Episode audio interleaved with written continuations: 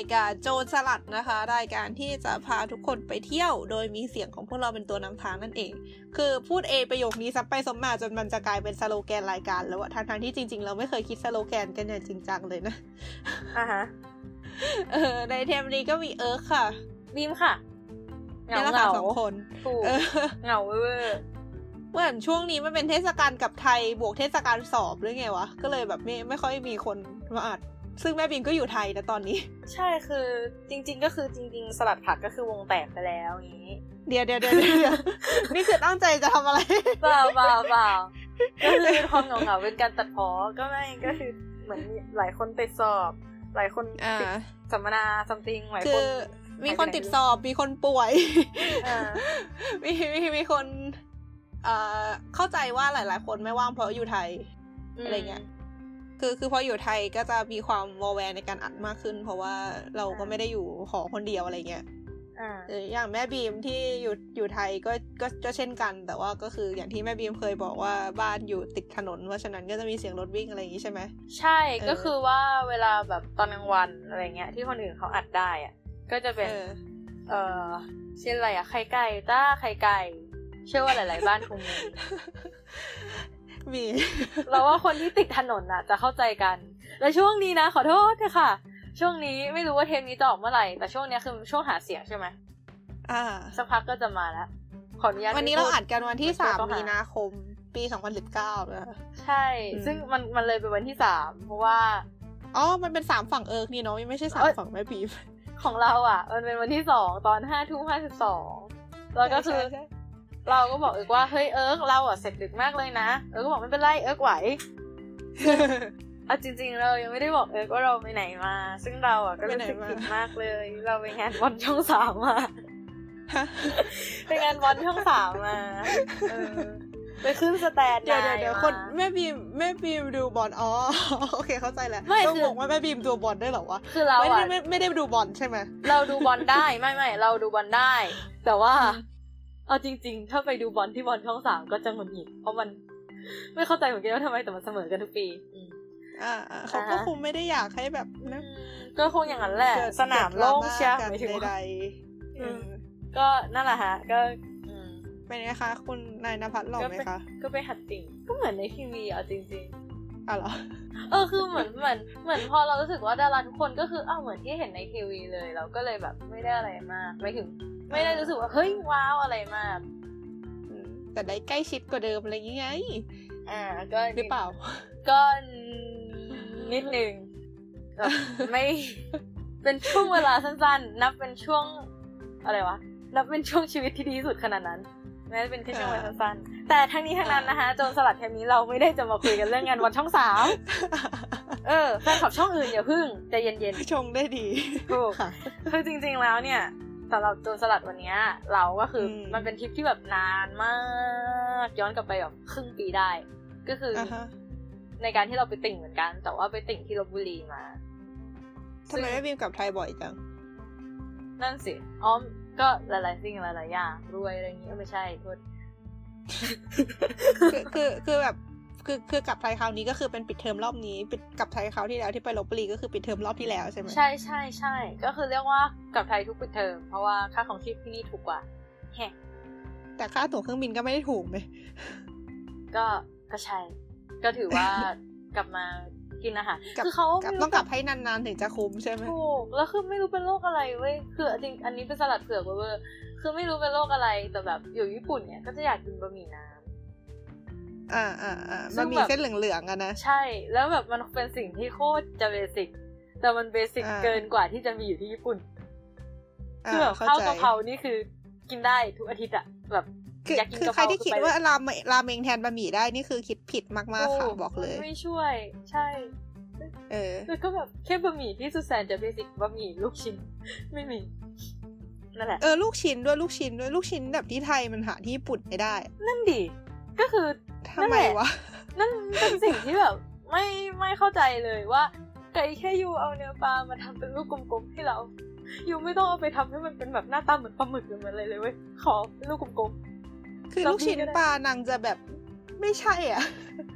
มคือคือเราชอบกินลูกชิ้นปลาที่ญี่ปุ่นนะซึ่งเมืองเซนไดก็มีลูกชิ้นปลาเป็นแบบของมีชื่อของประจำจังหวัดอะไรอย่างนี้ด้วยอ่า แต่อ่าคือมันก็อร่อยนะอ่ามันก็อร่อยนะ แต่ว่ามันก็ไม่เหมือนที่ไทยอยู่ดีเอาจริง ๆ คือคือคือก็ไม่ได้บอกว่าอันไหนอร่อยกว่า แค่แบบมันไม่เหมือนกันเฉยๆอืมใช่ประมาณนั้นแหละก็คืออืมหลาย ๆ สิ่งอืมหลาย ๆ อย่างปลาทูเงี้ย อืม แล้วแล้วลบบุรีอะไรอร่อย ลิงลบบุรีก็คือจะชวนทุกท่านไปกินลิงกันนะไม่ใช่ ไม่ไม่เอาจริง ๆ จะพูดกันเรื่องนี้จริงๆเหรอ คือตอนไปลบบุรีอะ คือเราจำชื่อร้านไม่ได้ แต่ว่ามันมีร้านหนึ่งที่ มันมีถุงทองอะไรเงี้ยเดี๋ยวอ่าเดี๋ยวค่อยขนมคุยถุกันงทองใช่ไหมใช่ใช่ที่เป็นสแน็คใช่อืมมีขนมถุงทองแล้วก็เป็นร้านแบบคือสำหรับใครที่ไม่เคยกินนะคะ มันจะเป็นคล้ายๆเป็นแป้งแป้งเกี๊ยวปะแล้วก็มีไส้ข้างในเป็นหมูสับใดใช่ๆแล้วก็ห่อขึ้นมาเป็นเหมือนถุง แล้วก็ใช้อีต้นหอมอะไอไอเส้นต้นหอมมามัด ปากถุงแล้วก็เอาไปทอด เอาจริง ๆ ว่าใช่ปะง่ายๆก็คือว่าสมมติคุณจะทำขนมจีบคุณก็เอาแป้ง นี่คือต้องมีเชฟป้อมหรือเชฟสักคนหนึ่งต้องมาด่าแน่นอน เอาแป้งขนมจีบนะคะ ให้มันเลยไส้ขนมจีบขึ้นมา มัดมันทีนึงแล้วก็โยนมันลงกระทะทอดเย่เออเอออะไรคือประมาณคือมันจะเป็นรูปร่างเป็นถุงอะเขาก็เลยเรียกว่าถุงทอง เป็นสแน็คใช่ชาววังอะไรอย่างแล้วมันก็สีทงี้องๆด้วยเออแล้วก็จิ้ม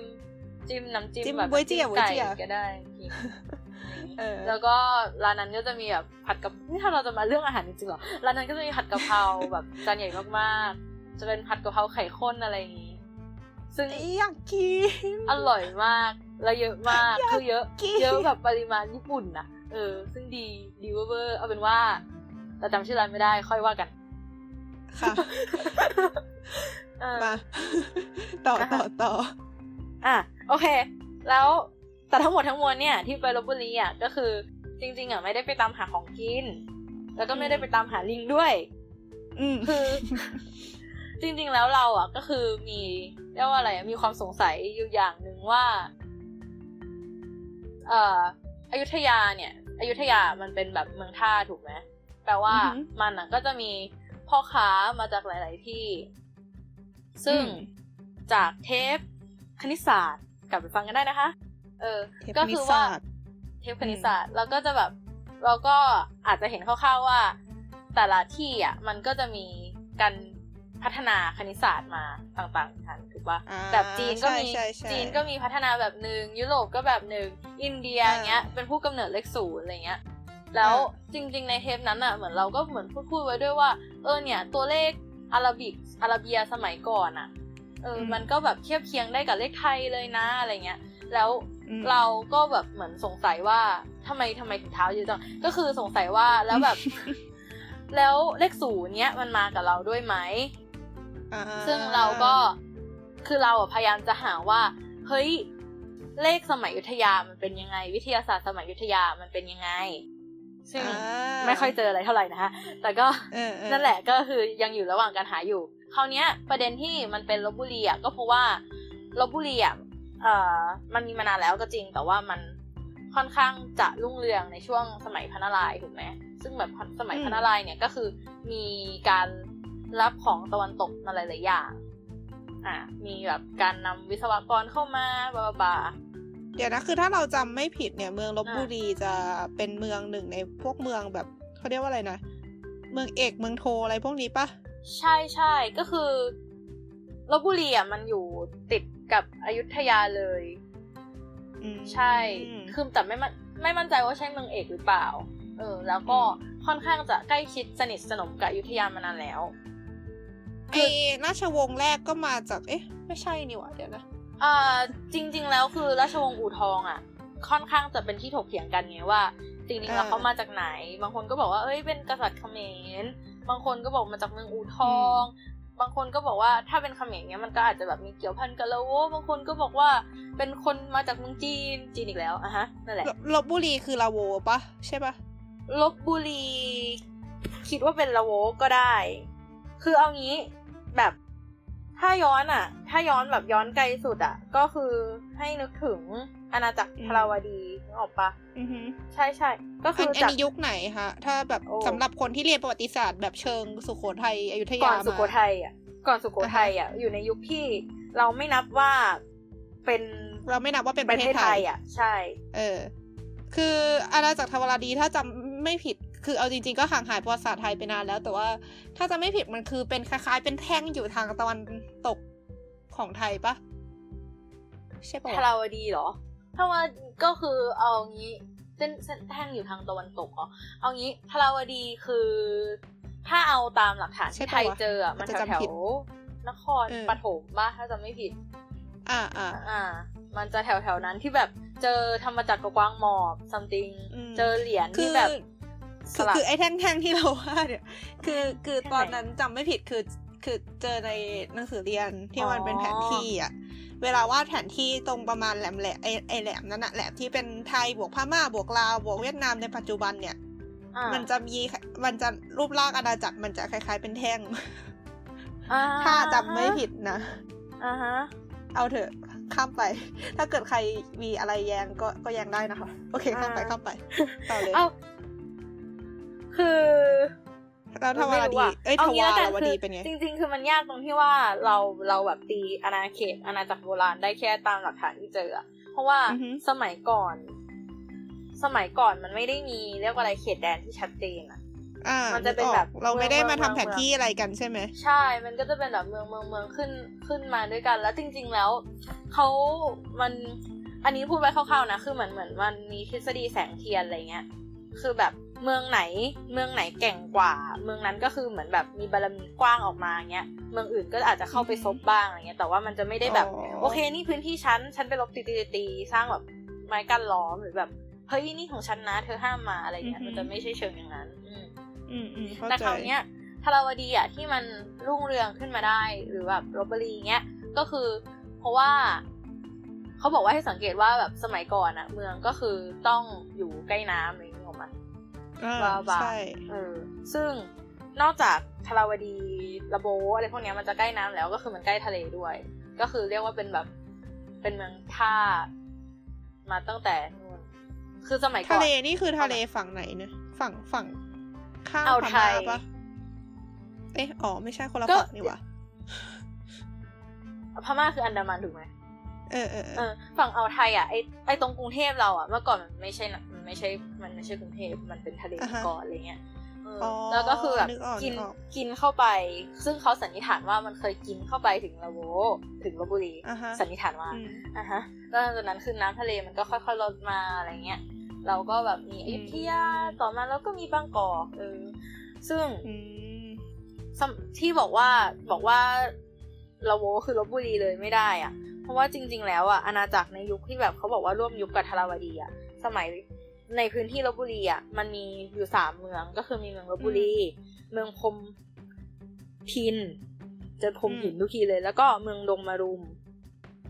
ดงมารุมใช่ ซึ่งแบบมันก็จะอยู่ในพื้นที่พื้นที่หนึ่ง ที่แบบเขาสันนิษฐานว่าเออมันมีเมืองอยู่ตรงเนี้ย จากการเจอแบบคูน้ำล้อมรอบอะไรแบบนี้อืมแล้วก็แบบขุดนู่นขุดนี่เจอ ซึ่งตรงนี้โอเคนะคะใครสนใจคือสามารถหาข้อมูล เองต่อได้ก็คือเล่นกันนี้เลยอืมเออแล้วก็ก็นะก็เดี๋ยวเทปมันจะยาวเกินไปถูกโอเค แล้วคราวนี้ต่อมาก็เอาเป็นว่าอย่างที่เอิร์กเล่าเมื่อกี้ว่า เออมีพระเจ้าอูทองขึ้นมาใช่ไหมอืมจริง ๆ แล้วคือเราไม่รู้หรอกว่าพระเจ้าอูทองมาจากไหนเป็นหมายใครถึงว่ายังเออยังไม่ได้ข้อสรุปแน่ชัด แต่ว่าอือฮึลบบุรีอะมันก็มีความสำคัญมาตั้งแต่ตอนนั้นแล้วแหละ เพราะว่าลูกของพระเจ้าอูทองอะก็คือพระนามสวนอะอืมอะคือ ช่วงนั้นอะมันจะมีแบบศึกการเมืองเล็กน้อย แล้วเวลาพระนามสวนมีลี้ภัยการเมืองอะไรเงี้ยเขาก็อืมจะต้องเขาก็จะไปย้ายไปอยู่ที่ลบบุรีอือืมมอะไรประมาณนี้ แล้วแต่พอแบบพอเขากลับมาแล้ว หลังจากนั้นก็จะไม่ได้มีใครไปใช้อีก จนกระทั่งสมัยพระนารายณ์ซึ่งอือฮึการที่พระนารายณ์ย้ายไปอยู่ที่ลบบุรีเนี่ย บางคนนักประวัติศาสตร์บางคนก็ตีความว่ามันเป็นการลี้ภัยการเมืองเหมือนกันอืมก็คือ จริงๆประแล้ววัก็ติสศาสตมัยร์พระนารายณ์ก็แบบมีความวุ่นวายเกิดขึ้นเหมือนกันใช่ไหม ใช่ใช่ก็คือจริง ๆ คือก็มีการตบตีกันมาเนืองอืมๆอืม แล้วก็หลังสมัยพระเจ้าประสาททองก็ตบตีกัน เยอะหน่อย อืมใช่ ก็อาจจะแบบหลายๆคนอาจจะดูบุพเพสันนิวาสใช่ไหมฮะอ่าอืมสุดท้ายก็พระเพทราชาก็ขึ้นมาอะไรอย่างนี้อือฮึเอาเป็นว่ามันมีเก็บประวัติศาสตร์ตรงนั้นทำไป หาได้เอง สักทีหนึ่งก็ลองไปดูบุพเพกัน อ่า แล้วคราวเนี้ย ไม่ไม่ไม่เดี๋ยวเดี๋ยวมันมีที่อ่านอะไรอย่างงี้เพราะว่าบางครั้งแบบอ่าฮะบางอย่างมันก็อาจจะไม่ตรงจริงๆพวกนี้เราอ่านมาจากไอเนี่ยการ์ตูนความรู้ของ EQ Plus อะเออเคยอ่านปะเราก็เป็นใช่ คือจริงๆแล้เราวคืแบอบเริ่มมันเลยจากทำนั้นให้อิมเมจพระเพทราชากับพระเจ้าปราสาททองในหัวเราคือเป็นตัวร้ายเลยอะใช่ คือใช่ เอาจริง ๆ คือ เอาจริง ๆ คือสื่อโคตรชี้นำเลย ใช่ใช่แค่ปกว่าแบบตัวละออร่าตัวร้ายออกมาแล้วอะจริง แล้วคือแบบเราเราจำได้ว่าเล่มพันนาลายนี่คือแบบ มันมีความเป็นพระเอกกับตัวร้ายเวอร์ใช่ใช่อ่าคือขนาดพระเจ้าปราสาททองเป็นพ่อพระนารายณ์ใช่ปะๆอ่าแต่เขาดูเขียนอิมเมจให้พระเจ้าปราสาททองดูเป็นตัวร้าย ส่วนพระนารายณ์อ่าดูเป็นตัวดี แล้วตอนนั้นก็เกิดปมขัดแย้งในใจนิดนึงว่าทำไมอะไรพ่อพระเอกถึงเป็นตัวร้ายวะ เดี๋ยว อันเนี้ยเคยกิเข้าดใจขึ้นไหมอ่านอกเรื่องนิดนึง อันเนี้ยเคยเกิดขึ้นกับนั่นไงพ ระมหาธรรมราชากับพระนเรศวรอะอ่าคือคนจะชอบเขียนให้พระมหาธรรมราชาคือเป็นตัวร้าย แต่แบบสุดท้ายเออพระนเรศวรก็คือมากอบกู้บ้านเมืองแล้วก็แบบเออเออเออเดี๋ยวนะ พ่อทำเสียกูเพราะลูกมากู้อืมอะไรประมาณเอนั้อนอะไรมันนี้ ทั้งหมดทั้งมวลก็คือว่าประวัติศาสตร์เนี่ยเราด่วนสรุปไม่ได้นะคะเรามโนได้แต่เราด่วนสรุปไม่ได้ อย่างเทปนี้คือก็จะคือมีการ์ตูนมโความรู้พวกนั้นมันก็ดีนะ หมายถึงแบบในแง่ใช่ทำให้เด็กรู้ประวัติศาสตร์คือคือ คือคือมันทำให้เราจำประวัติศาสตร์ได้เว้ยแต่ถูว่ากมันจะไม่ดีตรงที่ชี้นำเนี่ยแหละแต่เอาจริงคือพอโตขึ้นมามันก็คิดได้แหละ แบบประมาณว่าใช่พอโตขึ้นมามันก็พอจะรู้สึกว่าเออมันจริง ๆ แล้วมันมีหลายมุมเนาะอะไรอย่างเงี้ยแต่จริง ๆ คืออันนั้นน่ะมีประโยชน์มากเลยนะ กับการทำข้อสอบแบบ อย่างน้อยก็ตั้งแต่ประถมมัธยมอะอ่าไรเงี้ยอ่าเออจริงจริงจริงถูกแบบ อืมกราบค่ะขอบพระคุณ มานาธิการขอบและทุพกระคนคุณที่รัก EQ Plus มาณที่นี้นะคะอ่า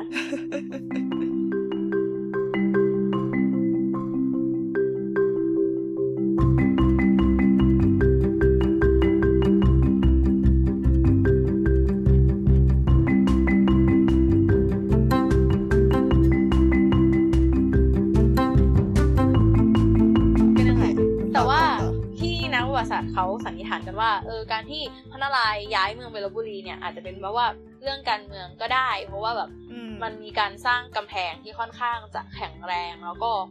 มีการวางผังเมืองที่ค่อนข้างจะดี ซึ่งทางนี้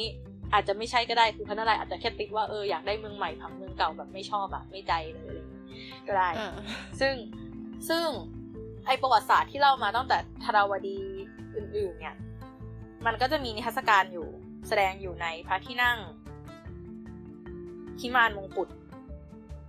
พระที่นั่งพิมานมงกุฎใช่ คราวนี้พระที่นั่งนี้คืออยู่ที่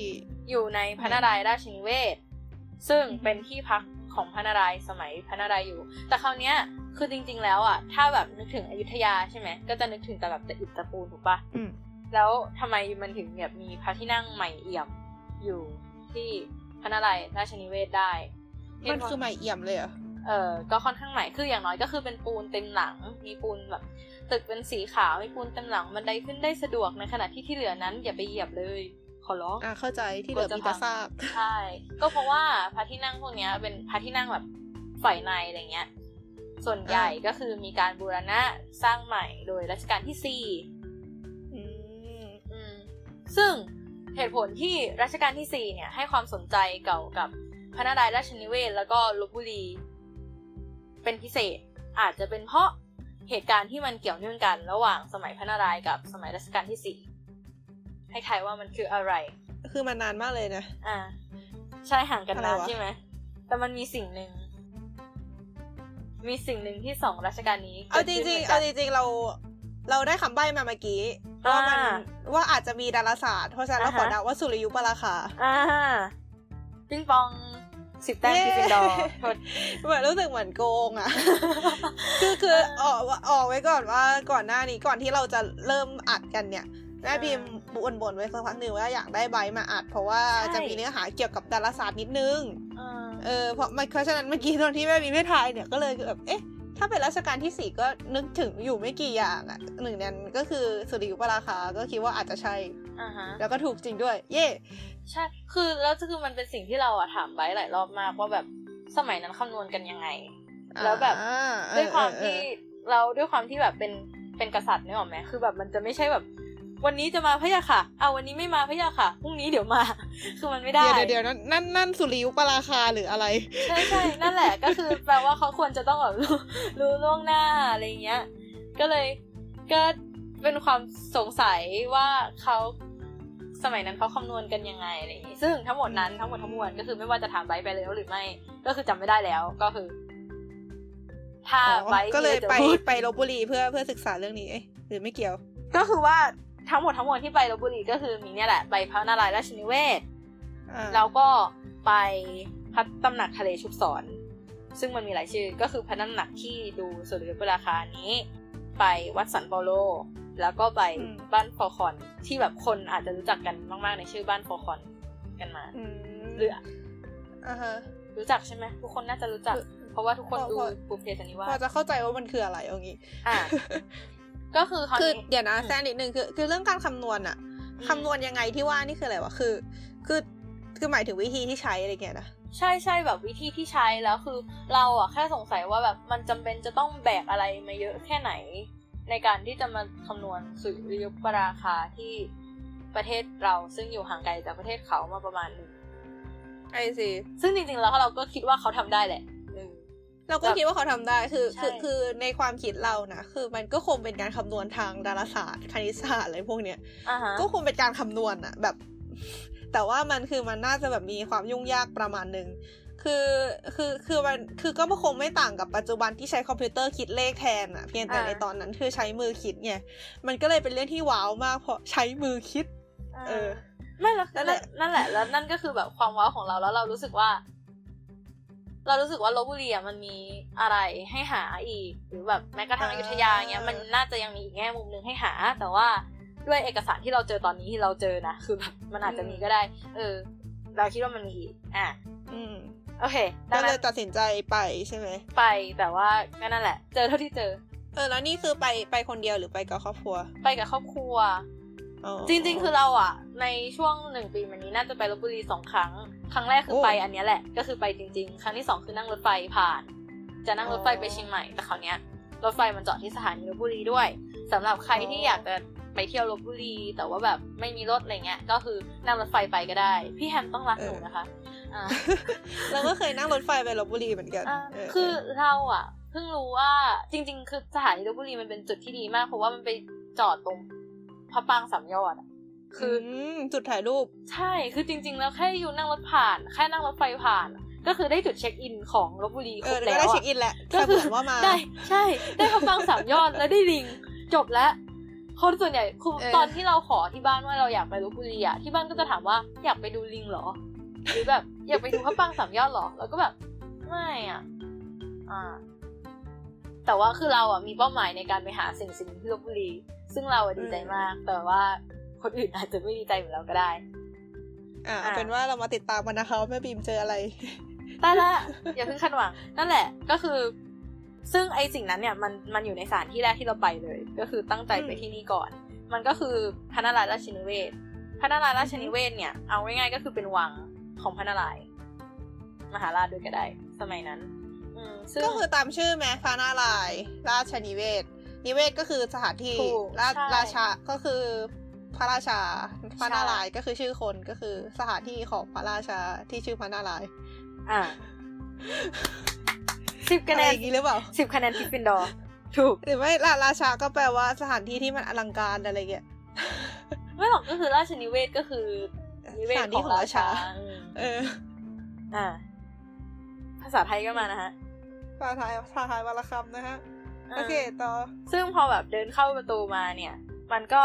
จะมีอาคารสำนักงาน ซึ่งก็เป็นอาคารใหม่เหมือนกัน หน้าอาคารเนี่ย ก็จะมีนาฬิกาแดดอยู่หนึ่งที่ สมมุติแบบถ้าใครใครอยากไปเช็คพอยต์ตามนี้นะ ในเนี้ย จะมีนาฬิกาแดดอยู่เท่าที่เราเจอคือสองที่คือตรงหน้าอือหือหน้าอาคารสำนักงานอันเนี้ยหนึ่งที่กับที่พระที่นั่ง พี่ที่นั่งพระที่นั่งพิมานมงกุฎอีกหนึ่งที่ อือหืออืม ก็สำหรับนาฬิกาแดดที่หน้าสำนักงานสำนักงานที่อยู่ข้างหน้าเนี่ย มันจะเป็นนาฬิกาแดดแบบว่า แดดลงมาแล้วมองได้เลย ก็คือแบบอืมสร้างดูจากเงาได้เลยว่าเนี่ยคือกี่โมงกี่โมง แต่ว่าถ้าเป็นนาฬิกาแดดที่อยู่บนพระที่นั่งที่มานมงกุฎจะพี่มันอืมมีมุกทุกทีเลยพี่มันมงกุฎเนี่ย คือว่าสมมติมันเป็นครึ่งวงกลมใช่ปะแล้วเราอะก็ขยับตัวบางแสงอะไปตามครึ่งวงไปตามเส้นรอบครึ่งวงกลมอะ เออ ถ้ามันบางแสงพอดีอะก็อาจจะจากตัวบางแสงนั้นอะว่ามันตรงกับเวลาเท่าไหร่ ซึ่งเวลามันจะวางอยู่บนครึ่งวงกลม แบบหนึ่งนะ คือบนพื้นมีครึ่งวงกลมที่มีใช่ครึ่งวเส้งนกลมบอที่กไงเวลาอยู่ใช่ไหมใช่ใช่ครึ่งวงกลมแล้วก็เอาด้านโค้งอะหงายขึ้น เดี๋ยวนะมันคือคือมันตั้งขึ้นเป็น 3D เหรอ เอ่อเอาแบบสมมติเออฝ่ามือเราเป็นแผ่นครึ่งเป็นแผ่นครึ่งวงกลมอะแล้วเราก็หันแบบเอาให้สันมืออะมันติดกับพื้นนึกออกปะอะไอซีก็คืออะมันจะเราเราถ้าเราเราเดินไปชนเราก็จะสะดุดมันถูกไหม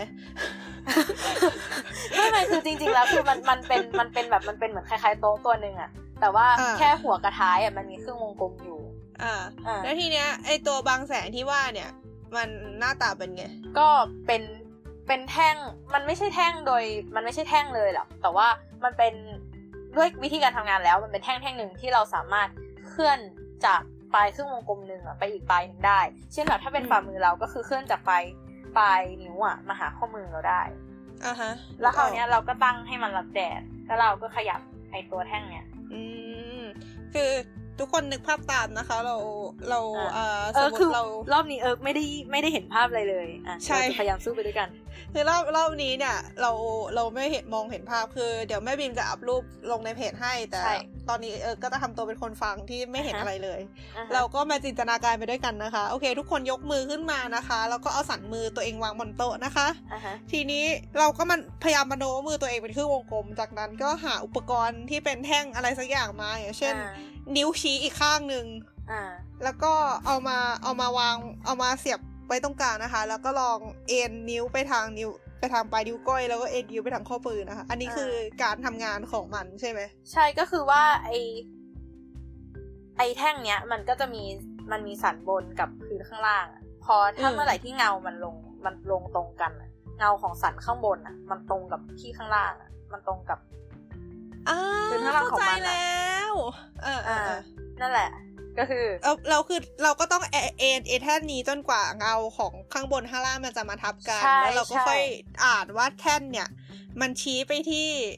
มันขีดชี้ไปที่เวลาไหนท่ร่ใช่ใช่อ่าซึ่งก็มันก็จะมีเข็มนาฬิกาติดอยู่ อุ๊ยฉลาดจังเออ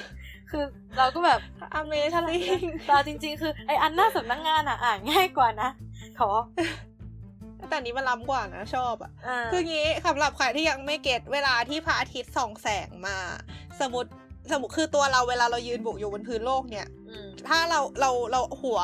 ชี้ขึ้นข้างบนเท้าชี้ลงข้างล่างใช่ปะอืมเพราะฉะนั้นเวลาที่เงาของหัวเรากับเท้าเรามันจะมาทับกันมันคือเวลาที่พระอาทิตย์มันส่องลงมาตรงๆจากหัวเราอ่าเออ ถูกไหมทีนี้ลองนึกภาพ ถ้าเรายืนเอียงยืนเอียง45องศา ซึ่งแบบต้องเป็นไมเคิลแจ็คสันถึงจะทำได้เลย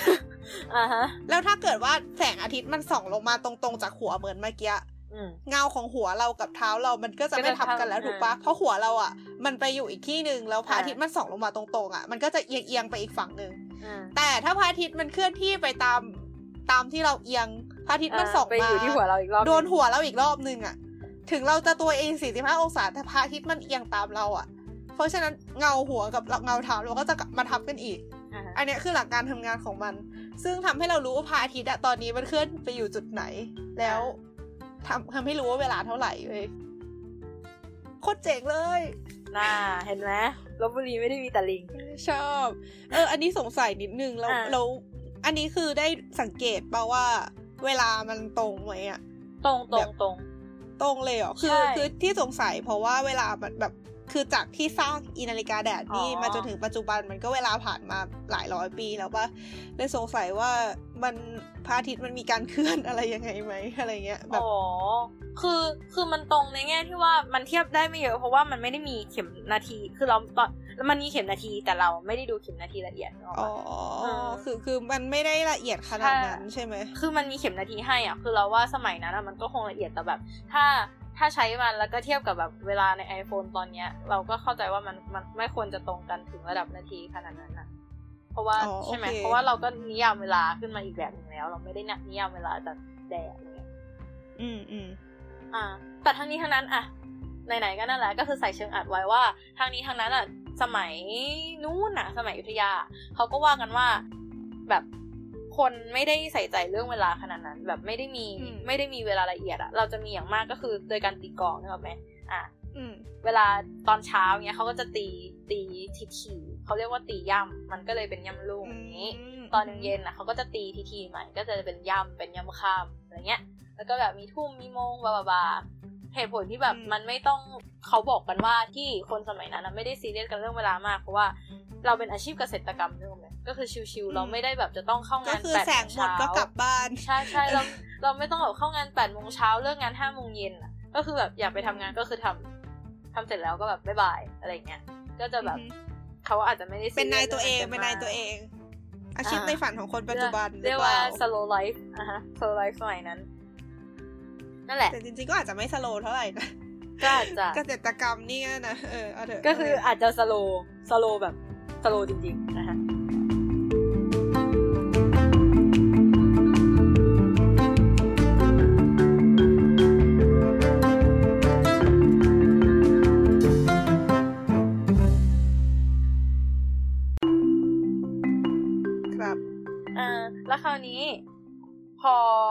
อันนั้นคือเริ่มจากสำนักนาฬิกาหน้าสำนักงานใช่ไหมเช็คพอยท์ที่สองเนี่ย ก็คือเดินต่อมาแค่นิดเดียว เดินอืมเอางี้เดี๋ยวก่อนขอเดี๋ยวจะบอกว่าเราไม่ได้บอก เอางี้ในพระนารายณ์ราชนิเวศเนี่ยนะคะ มันจะมีท้องท้องสิบสองท้องพระคลัง ก็คือเป็นอาคารที่เป็นอาคารแบบหมู่หมู่เรียงเรียงๆกันทั้งหมดสิบสองหลัง ไปลองนับดูก็ได้เขาว่ากันว่าสิบสองหลัง คิดว่าน่าจะเป็นแบบเอ่อ โรงเก็บของสมัยก่อน เพราะว่าอย่างที่บอกมันเป็นเมืองท่าอืมอืมแล้วก็มีตึกรองรับแขกบ้านแขกเมือง มีตึกพระเจ้าเหาที่แบบเขาชอบพูดกันว่าตั้งแต่สมัยพระเจ้าเหาอะไรเงี้ย ซึ่งมันก็มีประวัติแล้วก็ที่มาของมันอยู่ สามารถไปหากันได้ อ่า สามารถไปเที่ยวที่เดียวกับแม่บีมได้ สามารถใช้ Google ก็ได้ คือแบบถ้าไม่อ่าฮะถ้าแบบไม่อยากทนแดดทนร้อน นั่งรถไฟไปลบบุรีอะไรอย่างงี้ อืม มีพระที่นั่ง พิมานมงกุฎมีพระที่นั่งดุสิตสวรรค์ธัญญมหาปราสาท อันนี้คือพระที่นั่งที่เขาอัญเชิญราชสารกันนะนึกออกไหมให้นึกไปถึงอืมเพสันนิวาสอืมอ่า มีพระที่นั่งสุทธาสวรรค์ที่เดี๋ยวจะพูดอีกทีอะฮะ ซึ่งเดี๋ยทั้วงหมนะดคือแต่ละพระที่นั่งเนี่ยคือพระนารายณ์ใช้หมดเลยปะคือส่วนใหญ่พระนารายณ์ใช้ที่ไม่มั่นใจว่าพระนารายณ์ใช้หรือเปล่าคือพระที่นั่งพิมานมงกุฎอืมเพราะว่าด้วยความที่หนึ่งมันใหม่สอง คือเขาว่ากันว่ารัชกาลที่สี่อะ มาซ่อม ดังนั้นอะ คือในหลาย ๆ สิ่งที่รัชกาลที่สี่ซ่อมอะ เราอะไม่มั่นใจเพราะว่าบางที่เขาบอกว่าซ่อม บางที่เขาบอกว่าสร้างขึ้นใหม่ไอซีอืมก็เลยแบบด้วยส่วนตัวแล้วอะเราอะไม่มั่นใจเท่าไหร่ว่าอันไหนซ่อมอันไหนสร้างขึ้นใหม่อืม คือที่สงสัยอะคือสงสัยว่าแต่ละอันมันต่างกันยังไงอะแบบ วันนี้ฉันจะไปออกพระที่นั่งนี้ อันนี้วันนี้ฉันจะไปออกอีกที่หนึ่งอะไรอย่างนี้เหรอหรือว่ายัอ๋งอไงไม่จริง ๆ คือแล้วแต่บริบทการใช้อะ อย่างสมมุติว่าอือฮึที่รองรับแขกบ้านแขกเรือนก็คืออาจจะแบบใช้รองรับแขกเฉยๆอืมคือสมมติถ้าอ่ากำหนดการวันนี้มีทูตจากยุโรปมา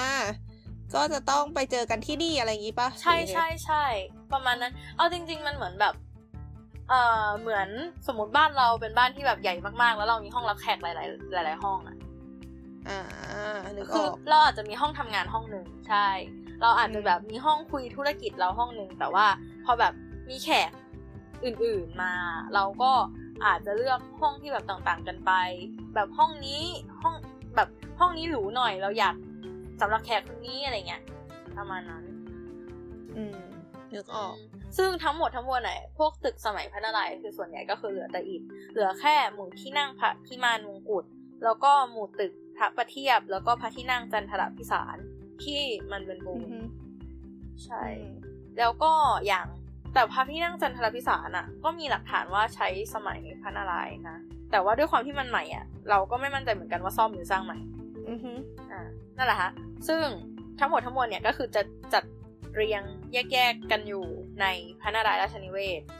ซึ่งพระนารายณ์ราชนิเวศอะแบ่งเป็นสามชั้น คือมีชั้นนอก ชั้นกลางแล้วก็ชั้นใน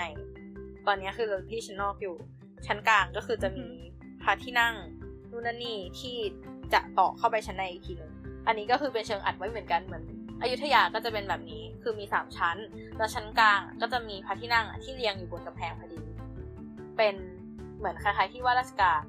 แบบ มันแยกระหว่างชั้นกลางที่ขุนนางเข้าได้กับชั้นในที่แบบ คนอื่นเข้าไม่ได้อะแล้วเวลานั้นเขาก็จะใช้วิธีเดินออกมาจากชั้นใน แล้วก็มาว่าชั้นกลางที่ตรงกลางพระที่นั่งที่อยู่ชั้นนอกคือเอาไว้รับแขกว่าพระนั่งให้นั่งใช่ที่อยู่ชั้นกลางคือเอาไว้ทำงานปะใช่แบบประชุมใหรืออะไรพวกเนี้ยส่วนชั้นในอ่าจะมีพระที่นั่งไหมอะชั้นในก็มีพระที่นั่งชั้นในก็คือเหมือนฝ่ายในอะที่แบบอืมมีสนมมีนู่นนั่นนี่ก็คือมีตำหนัก I see อะไรอย่างงี้มากกว่าอืมอะฮะอะฮะซึ่ง ทั้งหมดทั้งมวลเนี่ยจริงๆแล้วคือหาประวัติศาสตร์ได้แบบตาม Google หมดเลยหลังนั้นเราจะกลับมาที่ครับภารกิจของเรานะฮะภารกิจของเราก็คือเดินต่อจากสำนักงานมาอีกแค่นิดเดียว เราก็จะเจอกับบ่อน้ำคือจริงๆแล้วมันไม่มีอะไรเลย แบบไม่มีอะไรจริง ๆ เป็นกำแพงสี่ด้านล้อมรอบแล้วใกล้ๆกันเป็นก็จะบ่อน้ำที่มีกำแพงสีด้านล้อมรอบ ใช่แล้วไม่มีน้ำด้วย มีแต่หญ้าอันเขียวชอุ่มแล้วก็มีท่อ เป็นชิ้นส่วนท่อดินเผาเล็กๆ อยู่อะฮะซึ่งเราอะกีการ์ดแต่ว่าพ่อทุนหัวเราที่ไปด้วยกันนั้นไม่รู้สึกแปลกใจอะไรเลย เพราะว่าเราอะประทับใจตรงที่ว่ามันเป็นท่อดินเผาที่แบบปลายด้านหนึ่งอะ มันจะโค้งเข้าหากัน เพื่อที่จะได้เอาท่อแต่ละอันอะสอดเข้าหากันแล้วมันจะไม่มีช่องว่างระหว่างท่อเดี๋ยวนะปลายด้านหนึ่งโค้งเข้าหากันอ่า คือสมเราหมายมีถึงเรามีกรงกระบอกถูกปะเรามีอืมเรามีทรงกระบอกกวงอยู่ท่อกวงอยู่ แต่ว่าตัวอืมที่ปลายท่ออะมันจะอืมันจะเว้าเข้าไปอะ แล้วพอเอาอีกท่อหนึ่งอะอ่าฮะมาต่อมันจะต่อกันได้พอดีอะไอซีก็คือเหมือนเออมันทำเป็นข้อต่อไว้อะไรเงี้ยนะใช่ใช่ซึ่งแบบเราก็แบบอุ้ยฉลาด ซึ่งแบบพ่อทุนหัวเราที่เรียนวิทย์วะก็บอกว่าเฮ้ยสมัยนี้ท่อก็ใช้วิธีนี้ เราก็ยิ่งแบบเฮ้ยตั้งแต่ร้อยปีร้อยหลายร้อยปีที่แล้วอะกี่ร้อยประมาณสามสามสี่ร้อยปีสาที่แล้วมได้เอออะไรเงี้ยสามสี่แต่ร้จอยริงปีๆก็คือเออก็คืออยู่ก็ควรจะทำได้ ถ้าโรมันทำท่อส่งน้ำได้ ก็ควรจะทำได้มันก็ควรจะเข้ามาตอนนั้นแหละอะไรอย่างงี้ป่ะเออก็อืมก็ควรจะทำได้ตั้งนานอะไรอย่างงี้ อืมก็คืออันนี้เหมือนเป็นระบบประปาประปาของยุคนั้นดีปะใช่ ใช่ ก็คือว่าแต่ว่าสมัยนั้นน่ะมีระบบประปา คือมันไม่ใช่แค่สมัยนั้นมีระบบประปา คืออยุธยาเนี่ย ก็มีระบบประปาที่ค่อนข้างดีอยู่แล้ว แบบว่ามันจะมีช่วงแบบเขาเรียกกันว่าเดือนเก้าที่น้ำน้ำมันมาใช่ไหมที่เราใช้กลยุทธ์น้ำไล่พม่าแบบน้ำมันจะอือหือมันจะท่วมตรงแถบนั้นหมดเลยอะไรเงี้ย แต่ว่าอืมอยุธยาก็จะมีวิธีแบบปิดคลอง เพื่อที่ให้น้ำอะไม่เข้าพระนครอะไรเงี้ย ให้น้ำมันท่วมแต่ข้างนอก หรือแบบ จริง ๆ แล้วท่อประปาอะไรเงี้ยเขาก็บอกว่ามีที่อยุธยาเหมือนกัน แต่ด้วยความที่มันเหลือน้สอยงสัยแล้อะก็เลยว่าระบบประปานี่คือมันมันไปถึงแค่ไหนอะคือแบบแค่ในวังหรือว่าไปในเมืองด้วยอะคือถ้าแบบเป็นท่อเลยอะส่วนใหญ่ก็คือเป็นในวังเพราะว่าข้างนอกมันก็จะเป็นคลองเท่าที่เจอนะอือหือคือชาวบ้านไม่จำเป็น คือยังไงดีเขาไม่จำเขาไม่จำเป็นต้องพึ่งระบบน้ำประปา เพราะว่าบ้านเขาสามารถเข้าถึงน้ำได้ตลอดเวลาอยู่แล้วอะไรอย่างงี้ป่ะอืมจริงๆแล้วคืออยุธยามันเข้าถึงน้ำได้แบบเยอะ เบอร์ๆอยู่แล้วอะอ่าแต่ว่าอ่าฮะคือระบบประปาเนี่ย มันมีเป้าหมายพิเศษในหลาย ๆ อย่าง แบบ คือก็ใช่ว่าจริง ๆ แล้ว มันก็มีท่าน้ำให้เจ้านายลงไปอาบน้ำได้อะไรเงี้ย แต่ว่ามันก็มีสระอาบน้ำเหมือนกัน เอาเป็นว่าเดี๋ยวจะเล่าหลังจากนี้อะฮะ โอเค กลับมาที่กลับมาที่ระบบประปาก็ได้ คือจริง ๆ อะ มันมีแผนที่แผนที่อยู่ เป็นแผนที่เกี่ยวกับแผนที่ของลบบุรีเนี่ยแหละ เอาจริงๆคือเป็นเมืองละโวดีกว่า เป็นแผนที่ที่ฝรั่งเศสเขียนไว้อะ ซึ่งในแผนที่เนี้ยมันก็จะแบบบ่งบอกว่าตรงไหนเป็นพระราชวัง ตรงไหนเป็นอะไรตรงไหนเป็นที่เลี้ยงช้าง บอกด้วยนะว่าตรงไหนเป็นที่เลี้ยงช้าง แล้วก็อืมที่แบบแถบๆใกล้ๆแม่น้ำอะ มันก็จะมีเขียนอยู่ว่าเป็นที่เก็บน้ำซึ่งที่เก็บน้ำเนี่ยแหละ ที่มันจะเกี่ยวกับระบบประปา ในสมัยอือหือนั้น ต้องถามอืมเออก่อนว่าเออเคยได้ยินเรื่องแบบระบบประปาทุกวันนี้ปะว่าแบบมันใช้วิธีไหนระบบประปาทุกวันนี้อ่าเท่าที่เข้าใจไม่ผิดก็คือสูบน้ำใต้ดินขึ้นมา แล้วก็เอามาผ่านกระบวนการนำให้มันสะอาด แล้วก็อ่าจ่ายไปตามท่อประปาอย่างนี้ปะจ่ายยังไงนั่นสิจ่ายไงวะอ่าใช้ปั๊มเหรอก็คือถ้าจริง ๆ ถ้าเราต้องแบบมาใช้ปั๊มบีบน้ำเลี้ยงคนทั้งเมืองเนี้ย มันก็แบบ โอ้โห พลังงานนั่นเท่าไหร่ถูกปะอ่าฮะคือน้ำอะมันมีคุณสมบัติของมันอยู่ ก็คือมันจะไหลจากที่สูงลงที่ต่ำอืม อ่า ซึ่งแบบไม่รู้นะ คือเราไม่รู้คนอื่นด้วยแต่สำหรับเราอะเราชอบมากๆกับการที่สมัยนี้อะกับสมัยแบบหลายร้อยปีก่อนจริงๆมันใช้หลักการที่ค่อนข้างใกล้เคียงกัน คืออืมสมัยเนี้ยเราก็อาจจะใช้ปั๊มอะไปเก็บไว้บนแท้งสูงๆ หรือว่ามีแบบแท้งอ่าเก็บไว้ที่ I สู see งๆหน่อยแล้วหลังจากนั้นก็ปล่อยมันลงมาจากข้างอ่าฮะใต้แรงดันก็จะพามาใช่ไหม สมัยก่อนอะอืมมันก็จะมี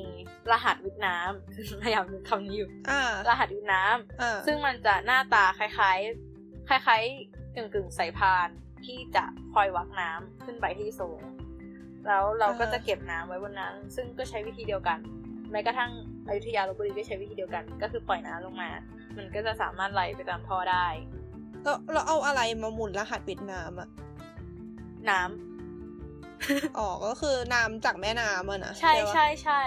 คือพวกเครื่องกลที่แบบใช้ขนน้ำสมัยก่อนก็คือใช้กระแสการไหลของน้ำอะเพื่อขยับมันทันที หรือจริง ๆ ก็คือแบบ จะใช้อย่างอื่นในการขยับมันก็ได้เหมือนกันอืมม้าเอออะไรก็ว่าไปอือฮึแต่ว่าเท่าที่เข้าใจพวกของเก็บน้ำอะไรพวกเนี้ยวันพวกเนี้ย ทุกวันนี้ก็น่าจะไม่เหลือแล้วม คือจริงๆก็ไม่ได้ไปหาแล้วน่าเสีนะยดายแต่ก็เข้าใจว่าไม่น่าจะเหลือแล้วอย่างแบบอยุธยาเนี้ยอ่าฮะก็ไม่รู้ว่าจะไปดูที่ไหนเหมือนกันอืมอืมก็ดีดีดีก็สนใจมากกรมประปาสนใจไหมอะจริงๆน่าทำเวอร์ๆอ่าอ่าฮะนั่นแหละอืมแต่ว่าคือ มันก็ไม่จบเท่านั้นหรอก เพราะว่า ไอ้ระบบประปาเนี่ย ใช่มันใช้ส่งน้ำไปแบบสาธารณูปโภคบาบาบาได้ใช่ไหม แต่ว่าอืมเขาบอกว่าสมัยพระนารายณ์เนี่ยก็มีอีกอย่างหนึ่งก็คือมีน้ำพุในวังด้วย น้ำพุเนี่ยมีทั้งน้ำพุใช่น้ำพุอะก็มีทั้งที่อยุธยาก็มี คือมันเจอหลักฐานว่ามีอะอืมแล้วก็ที่ลบบุรีก็มี นี่ให้ นี่นี่ให้ยังไงดีวะ ให้จินตนาการก็แบบ นึกอ่าถึงอารมณ์แบบกลางสวนสาธารณะ แล้วก็มีน้ำพุอ่าอะไรอย่างเงี้ยคือใช่หรือเปล่านะ ไม่ใช่ จริงๆอืม น้ำพุมันก็คือขึ้นมาแบบนั้นแหละ จริงๆก็มีทั้งแบบน้ำพุที่แบบพุ่งขึ้นมาเลย แล้วก็มีทั้งน้ำพุที่เขาใช้คำว่าเป็นภูเขาก็คือเกาะเป็นภูเขา แล้วก็น้ำพุก็จะไหลลงมาจากจากยอดภูเขา แล้วก็ค่อยๆไหลลงมาเป็นน้ำตกคือคือเพื่ออะไรเพื่อตกแต่งเหรอหรือว่าใช่เพื่อมีตกประแต่งโยชน์อย่างอื่น เพื่อตกแต่งอ๋อพอดีว่ารวยไม่ใช่ มันอ่าฮะก็อืมนั่นแหละอืมก็ประมาณนั้น ครับเข้าใจว่าอย่างนั้นสาธุอ่าอ่า ซึ่งจากบ่อใช่ปะถ้าเดินเดินลอดแล้วผ่านกำแพงลงไปอะคราวเนี้ยพื้นอะ มันจะต่างกันแบบ มันจะต้องเดินเดินเดินลงไปเยอะเลยอะ เป็นสโลปลงไป ซึ่งเราก็สงสัยเหมือนกันว่าแบบเขาแบกเสลียงกันยังไงวะคือมันไม่ใช่ขั้นบันไดอะ มันเป็นมันไม่ใช่ขั้นบันได มันเป็นพื้นราบแบบพื้นเอียงลงไป อ่าอ่านึกออก มันคือเนินว่าใช่ใช่ แต่ว่ามีถนนนะ ซึ่งอันเนี้ยอ่าเราก็ไม่มีข้อมูลเหมือนกันแต่คือเราพยายามจินตนาการว่าสมัยก่อนอะเขาไปกันยังไงอะแบบม้าเดินได้เหรอคือเราเป็นคนใช่ไหมเราเดินด้วยสองขาตัวเองอะเรายังแบบอย่าล้มนะอย่าล้มนะอย่าล้มนะคือแบบถ้ามันสามารถกิ้งลงไปได้เลยอะแต่ว่า อ่า มันชันมากเลยเหรอชันอะชันแบบไม่รู้จะพูดว่าชันยังไงเลยอะแต่ชันจริงปะชันแบบที่ว่าชันแบบที่ว่ากิ้งได้อะเออ อืมแต่ก็สมัยนั้นเขาก็อาจจะมีวิธีเออ แต่คราวเนี้ยเราอะก็สงสัยอยู่ว่าแบบทำไมมันต้องมันต้องลดระดับมาขนาดนี้ด้วย ซึ่งพอเดินพอเดินถ้าเดินต่อไปอีกอะมันก็จะถึงพระที่นั่งสุทธาสวรรค์ที่มีการพาดพิงอือฮึถึงเมื่อกี้นี้อืมพระที่นั่งสุทธาสวรรค์เนี่ยถ้าเราไปดูเนี่ยก็คือไม่มีอะไรเป็นอิฐอีกเช่นกันอืมแต่ว่ารอบพระที่นั่งเนี่ยก็จะมีเป็นสระน้ำอันนี้คือพูดจากบันทึกและข้อมูลนะคือ สภาพคือมันเหลือแต่อิฐแล้วล่ะ ก็จะมีสระน้ำเราก็จะเห็นแบบมีท่อพุ่งขึ้นมาบ้างบางทีแล้วก็ที่มุมหนึ่งมุมที่ด้านหนึ่งของพระที่นั่งอะ ก็จะมีภูเขาอยู่ ซึ่งมันภูเขาใช่ภูเขาจำลองอะภูเขาที่เกาะขึ้นจากอิฐอะ ซึ่งเขาว่ากันว่าสมัยก่อนอะ ก็คือจะตกแต่งให้เป็นปลาหิมพานต์อะไรอย่างนี้ โอ้นึกว่าเป็นห่วงจุ้ยเอออันนี้ไม่รู้ อาจจะมีสิทธิ์เพราะสมัยหลันั้งนมีเขาคนจีหน้านน้ำอะไรอย่างงี้ โทษโทษอันนี้ไม่รู้ แต่ก็นั่นแหละคือเราอะ เราอะเคยเจอข้อมูลนี้มาแล้วว่าเอ้ยสมัยนั้นอะ มีน้ำพุนะแล้วก็แบบมีภูเขาด้วยเป็นภูเขาจำลองบลาบลาซึ่งแบบในภาพมโนเราก็คือเป็นภูเขาเล็กๆ เอาไว้แบบเล็กๆ แต่อันนี้คือมันสูงกว่าเราอีกอะอืมแล้วทำจากอิฐอะนะใช่ทำจากอิฐก็คือเอามาเรียงต่อกันน่าประหลาดใจมากที่ยังอือยู่มเออซึ่งแล้วก็จากข้างใต้อะ มันก็จะเห็นว่ามันมีแนวท่อน้ำอะ ที่จะเข้าไปตรง เข้าไปที่ภูเขา แล้วก็ขึ้นไปที่รูที่ยอดภูเขาอีกทีหนึงแล้วโอ้ก็เหมือนมีน้ำตกอะนะ ใช่ ซึ่งอันเนี้ยเราอะเราไม่ได้เจอบันทึกนะ แต่ว่ามันเป็นการสันนิษฐานเอาเองของเราและพ่อหนุนหัวเราว่าที่มันต้องลดระดับพื้นมาขนาดเนี้ย ก็เพื่อที่จะให้น้ำจากบ่อเก็บน้ำอะดัน และส่งแรงดันพอที่จะให้มันขึ้นมา ที่ยอดภูเขาอ่าเพราะว่ามันอยู่ในระดับแบบอ่ามันอยู่ในระดับที่เทียบเคียงกันค่อนข้างได้อะไรเงี้ยนึกออกอะไม่งั้นมันคงแบบปั๊มขึ้นไปไม่ถึงบนเขาได้ใช่ปะใช่ใช่แต่คือแบบงั้นแปลว่าคือยุบพื้นเพื่อภูเขานี้หรือหรืออะไร อาจจะขุดแล้วก็เอามาโปะภูเขาก็ได้ ไม่ไม่ไม่คือมันมันมันมันพื้นที่บริเวณค่อนข้างกว้าง แบบสนามหนึงอะอ่าเอาปะที่ที่ลดลงไปอ่าอ่าอืมซึ่งพระที่นั่งนี้เนี่ยเขาก็ว่ากันว่า บางบางบางที่ก็บอกว่าเออเอาไว้รับแขก บางที่ก็บอกว่าไม่เป็นที่อาบน้ำเป็นที่แบบพักผ่อนหย่อนใจของสมเด็จพระนารายณ์อ่าฮะซึ่งถ้าเอาเราอะพอแผนที่มันบอกว่ามันอยู่ในฝ่ายในขึ้นมา มันก็ไม่น่าจะเอาไว้รับแขกอืมอืมเชิงอัดอีกรอบก็คือว่าเอ่อการการประปาจริง ๆ แล้วอะมันมีช่วงที่แบบเปลี่ยนเยอะๆอยู่ช่วงหนึ่งเพราะว่าทุกวันเนี้ยที่เราใช้อยู่อะพวกไฮดรอลิกอะไรเงี้ย มันเป็นการ พัฒนามาจากพื้นฐานของกฎสองข้อ อันหนึ่งคือปาสคาลอีกอันหนึ่งก็คือแบร์นูลลีปาสคาลก็คือส่งแรงผ่านของไหลเดี๋ยวเดี๋ยวเดี๋ยวแป๊บนึงคือขยายความนิดนึงปัสกฎของปาสคาลคือ ความดันในของไหลที่โดนปิดอยู่ในภาชนะภาชนะหนึ่งอะเมื่อเราใส่แรงเข้าไปที่ด้านหนึ่งอะแล้วมันจะเกิดความดันเออในของไหลนั้นถูกปะความดันนั้นอะจะส่งต่อไปที่อีกด้านหนึ่งด้วยยกตัวอย่างง่าย ๆ ที่เราเคยเห็นมาคือหลอดยาสีฟัน เวลาเราบีบยาสีฟัน ไอ้ส่วนที่มันไหลออกมาจากหลอด ไม่ใช่ส่วนที่เราบีบถูกปะอ่าอ่าใช่นั่นเป็นเพราะว่ามัแรงดันออกมจากการบีบของเราอะ มันส่งผลไปถึงทั่วทั้งทั่วทั้งยาสีฟันในหลอดใช่มันเลยไหลออกมาได้ อ่า เออและอีกอันหนึ่งก็คือเป็นเออแมนูลีซึ่งแมนูลีมันเป็นการแตกมาจากกฎอนุรักษ์พลังงาน ซึ่งเอาเป็นว่ามันทำให้เราสามารถแบบปรับเปลี่ยนความเร็วของของไหลซึ่งแบบ AKA น้ำก็ได้ ไม่ใช่สิเออได้แหละ พวกน้ำอะไรเงี้ย โดยการปรับเปลี่ยนขนาดของท่อขนาด ของท่ออะไรอ่าฮะพวกนี้ได้ เอาตัวอย่างคือมีเวลาเคยรดน้ำต้นไม้ใช้สายยางปะอ่าแบบสายยางที่เป็นท่อกลมๆเลยอะอ่าเวลาที่เราเปิดน้ำแล้วออกมาจากสายยางนะมันก็จะออกมาด้วยความอ่าแรงประมาณหนึงแรงใช่ไหมค่ะอ่าแต่เราเชื่อว่าเด็กทุกคนต้องเคยผ่านการเอานิ้วไปกดปากสายยาง แล้วก็ทำให้น้ำมันฉีดออกมาแรงๆเว้ยอ่าใช่ไหมใช่ เออนั่นแหละ ซึ่งการที่เราไปกด ไปเอานิ้วไปปิดปากสายยางอะ่ะ มันคือไปการลดขนาดของท่อพ่ออืมพูดง่ายๆคือตั้งเดิมคือท่อสายยางมันมีขนาดเท่านึง แต่ว่าพอเราเอานิ้วไปปิดส่วนหนึ่งของท่อแล้วเนี่ยน้ำมันก็ไหลออกมาได้แค่ส่วนเดียวอะ่ะอ่าหมายถึงส่วนที่เหลืออยู่ที่น้ำไหลออกมาด้วยก็จะมีขนาดเล็กลงกว่าพื้นเออพื้นที่ของปากท่ออ่าทำให้ซึ่งซึ่งสิ่งเนี้ยมันทำให้น้ำไหลแรงขึ้นอ่าพูดง่ายๆก็คือ ความเร็วของน้ำที่อยู่ในท่อที่เล็ก ก็จะมีคือความเร็วมากกว่าอ่าความเร็วของน้ำที่อยู่ในท่อที่ใหญ่ เอางี้ดีกว่าใครคือนึกว่าไม่ออกก็ด้วยความสายที่ยางมันด้วยความที่มันเป็นการไหลเดียวกันนึกออกไหมน้ำที่ไหลเออจากท่อกับน้ำที่จะไหลผ่านนิ้วเราออกไปอะ มันคืออืมกระแสเดียวกันอะ มันคือการไหลเดียวกันอืมเพราะฉะนั้นน่ะ ปริมาตรที่มันไหลมา ก็ต้องเท่ากับปริมาตรที่มันออก แต่พอทางออกไม่งั้นมีท่อก็ล็ลงจะระเบิดถูกไหมใช่เอใช่อเออ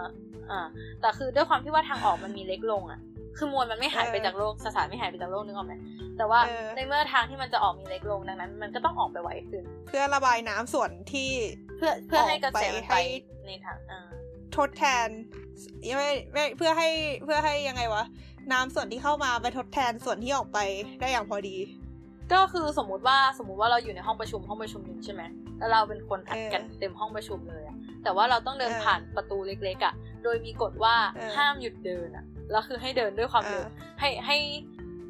ให้เดินกันไปด้วยแบบเรียกว่าเรียงแถวเท่าเดิมแล้วออกไปเท่าเดิมอะไรเงี้ย แต่คือทางมันมีเล็กลงอะก็คือเราก็จะต้องไวขึ้น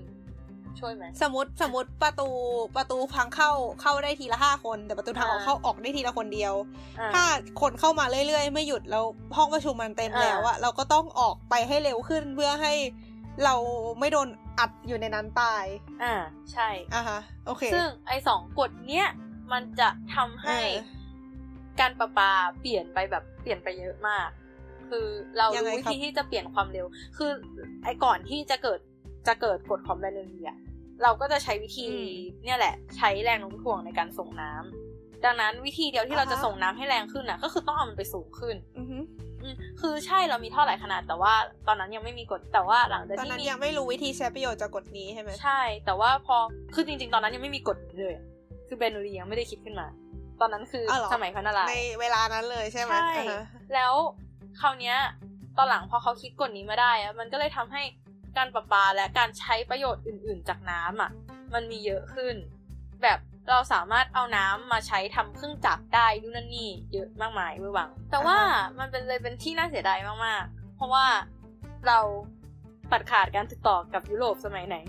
เราตัดขาดกันสมัยพระนารายณ์เว้ยอ่าฮะก็ก็คืคือสมัยพระเพทราชา ใช่ใช่ไหมก็คือพอจบตัดพระนารายณ์ปุ๊บเราก็คือแบบ bye bye say bye bye bye ทุกคนอะไรอย่างนี้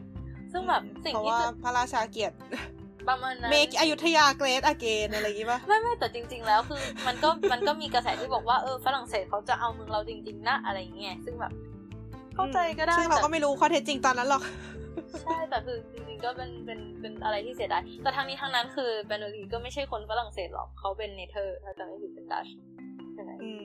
มประมาณนั้นนั่นแหละคือเราอะพยายามจินตนาการว่าอ้าวแล้วแบบถ้ามันยังอยู่มันจะเป็นยังไง เพราะว่าหลังจากช่วงที่เราตัดขาดกันไปอย่างเงี้ย หลังจากที่เราตัดขาดกันไปฝรั่งเศสก็แบบมีการพัฒนาไฟฟ้าขึ้นมาอะไรเงี้ย แล้วก็ฝั่งอืมเนเธอร์ก็มีแบบมี กลยุทธ์นู่นนั่นนี่เกี่ยวกับน้ำเยอะแยะมากมาย ซึ่งเราก็คิดว่ามันคงถ่ายทอดมาให้ยุทธยาบ้างก่อนหน้านั้นนั่นแหละ ซึ่งทั้งหมดทั้งมวลก็คือเป็นการมโนเพราะว่าเราตัดขาดไปก่อนหน้านั้นนะฮะอือ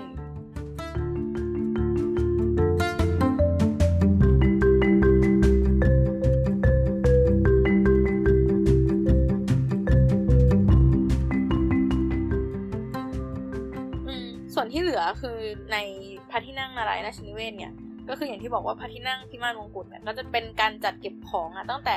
หลักฐานสมัยธารวดีไล่ขึ้นมาเรื่อยๆ สมัยอยุธยา ชิ้นส่วนของพระปรางสามยอด ชั้นบนสุดก็จะจัดจำลองเป็นสภาพของพระตำหนักของรัชกาลที่ 4 ซึ่งมีนาฬิกาแดดที่เราเคยบอกไปโอเคอือฮึแล้วนอกจากนาฬิกาแดดเนี่ยที่นั่นน่ะที่ชั้นสี่ของพระที่นั่งพิมานมงกุฎอะก็มีนวัตกรรมอีกอย่างหนึ่งที่เราอะประทับใจ พอพูดอย่างนี้เออก็อาจจะไม่ประทับใจ มันเป็นเดี๋ยวเดี๋ยวเดี๋ยวเจนเจนมันเป็นเมื่อจากี้นนาฬิกาแดดเรายังว้าวเลย มันเป็นจานที่อะมีท่อคล้ายสโนว์เกิลอะคล้ายๆที่ที่เราอะใช้ดำน้ำอะอ่าฮะอยู่ใต้จาน แบบเป็นท่ออากาศ คล้ายๆ ท่ออากาศลงไปที่ใต้จานล็อกอยู่กับใต้จานคิดว่ามันคืออะไรแป๊บนะอ่าคือเป็นจานจาน แล้วมีท่อ ใต้จาน ใต้จานใต้จานมีท่อ คือแปลว่าใต้แปลว่าก้นจานมันจะมีรูเหรอใช่ก้นจานก้นจานก็คือเป็นเป็นเป็นช่องอากาศ เป็นคือแบบเหมือนเราเอาจานสองจานมาทับกันอย่างเงี้ยเออแล้วก็มีท่อต่อลงไปแล้วก็มีท่อขึ้นมาจากจานข้างใต้ฮะตอกติ๊กตอกเอาจานสองจานจานเดี๋ยวเดี๋ยวเดี๋ยวเดี๋ยวจานเอาสองจานอันสองจานมาทับกัน สมมุติสมมุติว่าเอาจานสองจานทับกัน แล้วก็เชื่อมเชื่อมรอบจานทั้งสองใบอะ ข้างล่างมันก็จะมีช่องถูกปะแล้วก็จากช่องเนี้ยต่อท่อออกมา คือคือในในในในตัวจานมันมีช่องอากาศอยู่ อ่า แล้วก้นจานก็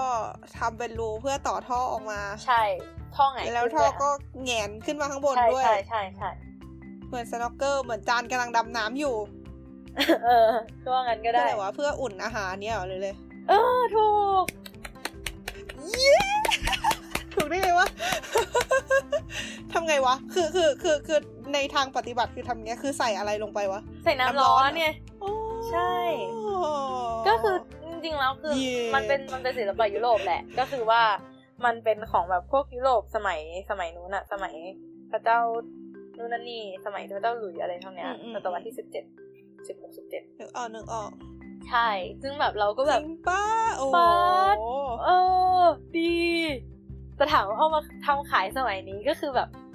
ทุกคนมีไมโครเวฟกดติ๊ดทุกคนก็จะชี้ไปที่ไมโครเวฟเออใช่แต่คือแบบแกมันดีมากเลยนะเว้ยแกคิดดูสิแกสามารถใส่น้ำร้อนลงไปแล้วแกก็อุ่นอาหารนะแกเห็นถึงนวัตกรรมไหมปัจจุบันมันก็กลายเป็นกระติกเทอร์มอสอะไรพวกนี้แล้วไง ใช่แต่คืออันนั้นคือเก็บกักเก็บความร้อนไว้เนี่ยหรอปะอันนี้คือแบบวางจานอาหารอยู่บนจานนั่นแหละ แล้วก็เวลาอยากเอ้ยให้แต่มัปัจจุบันเขาก็ใช้อยู่เทเหน้ำอะแบบอ๋อ เวลาไปกินตามอาหารบุฟเฟ่ต์ตามโรงแรมเงี้ยอ่าร้านอาหารอ่านะอ่ามัมันก็จะแบบวางอยู่ในน้ำร้อนปะเอออันนั้นอันนั้นจำเป็นใช่ไหมนั่นแหละเราก็แบบป๊าดฉลาดจุงอะไรอย่างนี้เออฉลาดจูงประทับใจประทับใจอันนี้ อันนี้โหดโหดพอเราพูดถึงแบบของเมื่อแบบสามร้อยสี่ร้อยปีที่แล้วอะ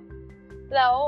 อืมเราก็จะแบบเราจะอันเดอร์เลดมันโดยอัตโนมัใช่ติใช่ไหมใช่ใช่เราก็คิดว่าแบบอุ้ยสมัยนู้นเขาต้องแบบยังไม่เท่าสมัยนี้แน่ๆเลย แบบอยุธยาเนี่ยจะต้องแบบ นุ่งผ้าเตี่ยวปลูกผักอย่างเดียวอะไรเงี้ยเออแต่คือ นุ่งผ้าเตี่ยวด้วยนะนุ่งนุ่งผ้าเตี่ยวด้วยเอออะไรเงี้ยแต่คือแบบพอพอแบบโหแค่ท่อประปา มันมีการออกแบบมาแล้วอย่างดีอะไรเงี้ยเราก็ว้าว แล้วเราจริงๆก็ก็ไม่ควรว้าวปะวะเอออ่าอ่าฮะอ่าซึ่งทั้งวันก็คือเก็บสาระดีๆ จากพระนารายณ์ราชนิเวศนะฮะ คือมันมีอย่างอื่นอีกแหละ มีแบบอืมมีที่วางผ้า มีของดีๆ ให้ดูอีกมากมาย มีเอ่อกระปุกแบบเป็นโถน้ำที่เป็นรูปสัตว์ข้างนอกแบบทำเป็นสัตว์ตัวปุกลุกปุกลุกแล้วก็ใส่น้ำข้างในอะไรเงี้ย ก็มี ก็สามารถไปดูกันได้อยู่ที่พระที่นั่งพิมานมงกุฎในพระนารายณ์ราชนิเวศนะฮะก็เดินเข้าไปจนสุดอยู่ในสุดเลย อ๋อแล้วก็โอเคสิ่งที่แบบคิดว่าชวนสังเกตกันได้อีกอันหนึงของพระที่นั่งนารายณ์ราชนิเวศคือ มันเป็นวังสมัยก่อนที่แบบมันค่อนข้างเหลือเยอะ ซึ่งเราไม่มั่นใจว่า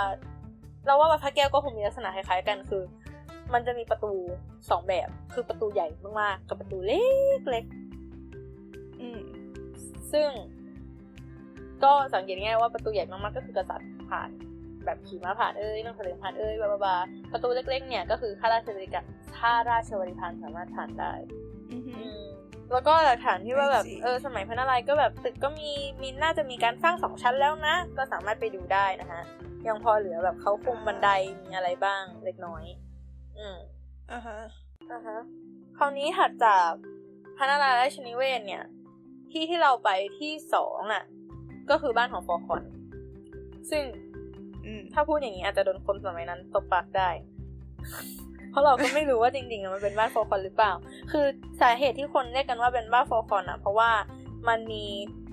บันทึกสมัยนู้นของ ถ้าจำไม่ผิดน่าจะเป็น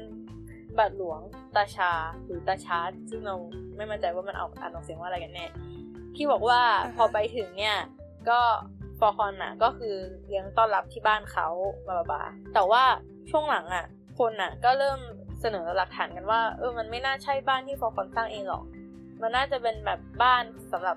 พ่อค้าสมัยก่อนมากกว่า ที่เคยสนิทกับพระนารายณ์แต่ว่าตอนหลังแบบไม่สนิทแล้วพระนารายณ์ก็เลยให้ฟอร์คอนเป็นคนดูแล ซึ่งเราก็รู้สึกว่าเออมันไม่ใช่บ้านฟอร์คอนหรอก เพราะว่า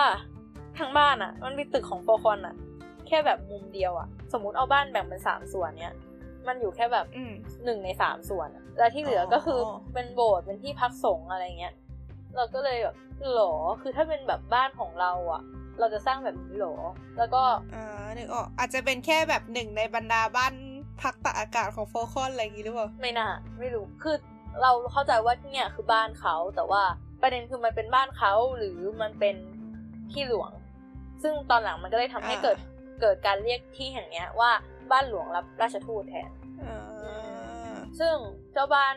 เนี้ยก็คือเข้าไปอะ ก็จะมี มีโบสถ์ซึ่งโบสถ์เนี่ยเขาก็บอกว่า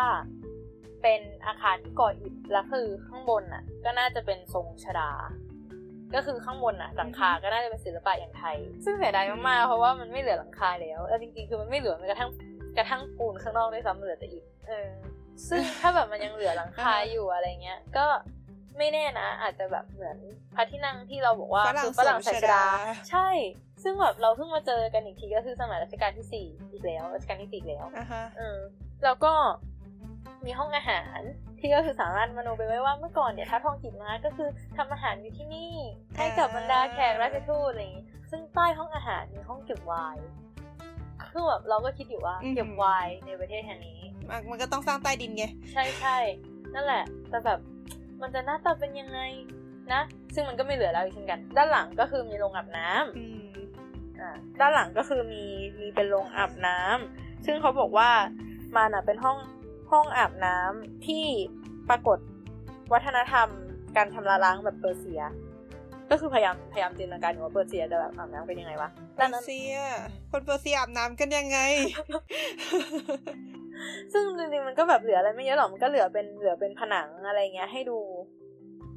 คือเราอะก็เลยมโนว่ามันจะเป็นแบบสภาพ ห้องอาบน้ำแบบที่ชอบเห็นกันในเกมยุคโรมัน blah blah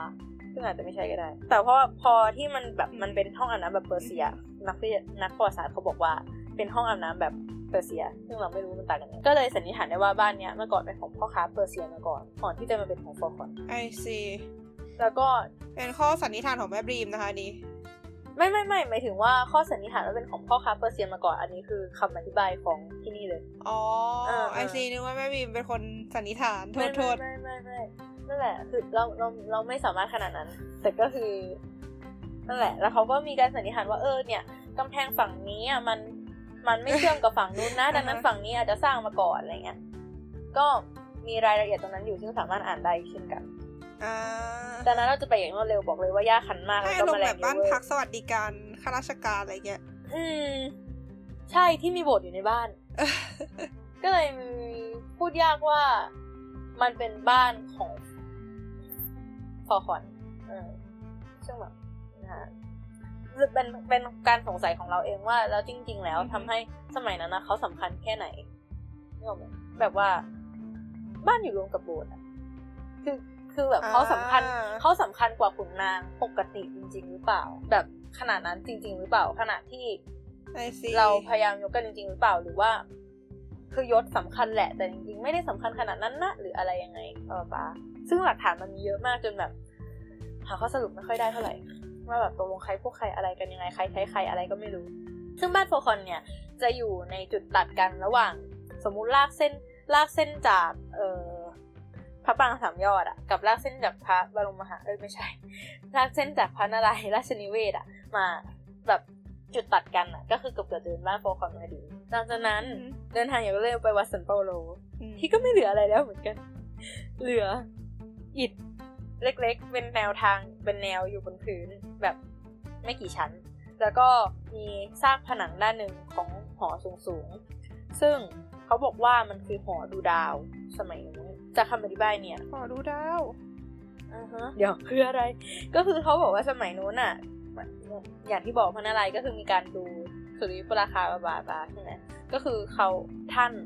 พระองค์ ก็สนใจเกี่ยวกับแบบวิทยาศาสตร์ดาราศาสตร์อยู่บ้าง อย่างวัดสันเปาโลหรือว่าอือฮึที่จริงแล้วเนี่ย มันเพี้ยนมาจากชื่อโบสถ์โบสถ์หนึ่งที่ค่อนข้างดัง จากสันเปาโลคิดว่ามาจากคำว่าอะไรคะเซนต์เปาโล ถูก หรือเปล่าเซนเปานั่นแหละอันอันนี้อันนี้ดังไม่ยากเท่าไหร่ใช่ใช่อะฮะซึ่งเอ่อเพราะชื่อมันดูไม่ไทยเลยอะจริง ๆ อันนี้ ใช่ แต่จริง ๆ มันก็แบบมีความมีความอาร์ตของมัน ใช่แต่มันก็ไม่ไทยเลย ก็คืออันเนี้ยก็เป็นวัดที่อืมสร้างขึ้นสมัยพระนารายณ์เหมือนกันอารมณ์แบบอะไรนะราชประแตนในเอออารมณ์เดียวกัน เป็นคำที่ถูกสร้างขึ้นมา อืมซึ่งใครที่คิดว่าจะไปไหว้พระที่วัดสันเปาโลเนยคะ ไม่ต้องเพราะอย่างที่บอกมันเหลือแค่ผนังผนังเดียว ก็คือว่าวันนี้เป็นวัดที่สร้างขึ้นมาสมัยพระนารายณ์เพื่อที่จะเป็นที่พำนักของนักบวชที่มาจากฝรั่งเศสเอออะไรเออมันมีอยู่สองมันมีอยู่สองข้อสันนิษฐาน ข้อสันนิษฐานแรกก็คือสร้างเสร็จนั่นแหละ แล้วก็คือมีนักบวชอยู่ด้วย ข้อสันนิษฐานที่สองคือสร้างไม่เสร็จ อันนี้คือ มันไม่ใช่ข้อสันนิษฐานเอาเป็นว่าเราเจอข้อมูลสองอันเนี้ยแล้วเราก็ไม่มั่นใจเหมือนกันว่าสรุปอะมันสร้างเสร็จหรือมันสร้างไม่เสร็จ แต่ว่าอืมอืมเขาก็บอกว่าสมัยก่อนอะก็คือตั้งใจว่าจะให้ที่เนี่ยมีหอดูดาวในการศึกษาดาราศาสตร์ใช่ไหมแล้วก็มีเขาบอกว่ามันเป็นที่พำนักของนักคณิตศาสตร์หลวง นี่คือข้อมูลทั้งหมดที่เราเจอคือว่ามีคำว่านักคณิตศาสตร์หลวง แล้วเราก็แบบนักคณิตศาสตร์หลวงนั่นคือร่องรอยคณิตที่เราเจออะฮะ ต้องรอยว่ามีนักคณิตศาสตร์ในสมัยนั้นด้วย ใช่ ซึ่งก็เข้าใจได้แหละว่าเป็นนักผู้บัตรหลวงที่เดินทางมาอะไรเงี้ย แต่คือเราก็ยังคงสงสัยอยู่ดีว่าคณิตศาสตร์สมัยนั้นอะมันไปถึงแค่ไหนกันแน่อือฮึอืมซึ่งถามว่าเจออะไรมากกว่าเลขศูนย์ถึงเก้าไหมก็ไม่ แต่มีเลขศูนย์ถูกไหม ใช่ใช่แต่มีเลขศูนย์คือแกในแผ่นดินที่มันเกิดเลขศูนย์ขึ้นมา มันจะไม่เกิดอย่างอื่นจริงๆหรอ ซึ่งเราอะเคยถามเรื่องนี้แล้ว แล้วก็คือมีเพื่อนคนหนึ่งชื่อหวี มาตอบว่ากัลูแบร์บันทึกไว้ว่าประเทศสยามเนี้ยร้อนมากๆ ร้อนจนแบบไม่มีใครคิดอยากจะคิดอะไรใหม่ซึ่งเราก็แบบอ่าแล้วในขณะว่าเราเดียวเข้าใจนะ เออใช่เราก็คิดว่าเราเข้าใจคือแบบนึกออกว่าแค่แบบเสียเวลากับการอาบน้ำเช้ากลางวันเย็นก็คือนะ ซึ่งอืมมันก็มีแบบบันทึกของนิโคลาแซวสเหมือนกันแซวสเหมือนกัน ที่บอกว่า เนี่ย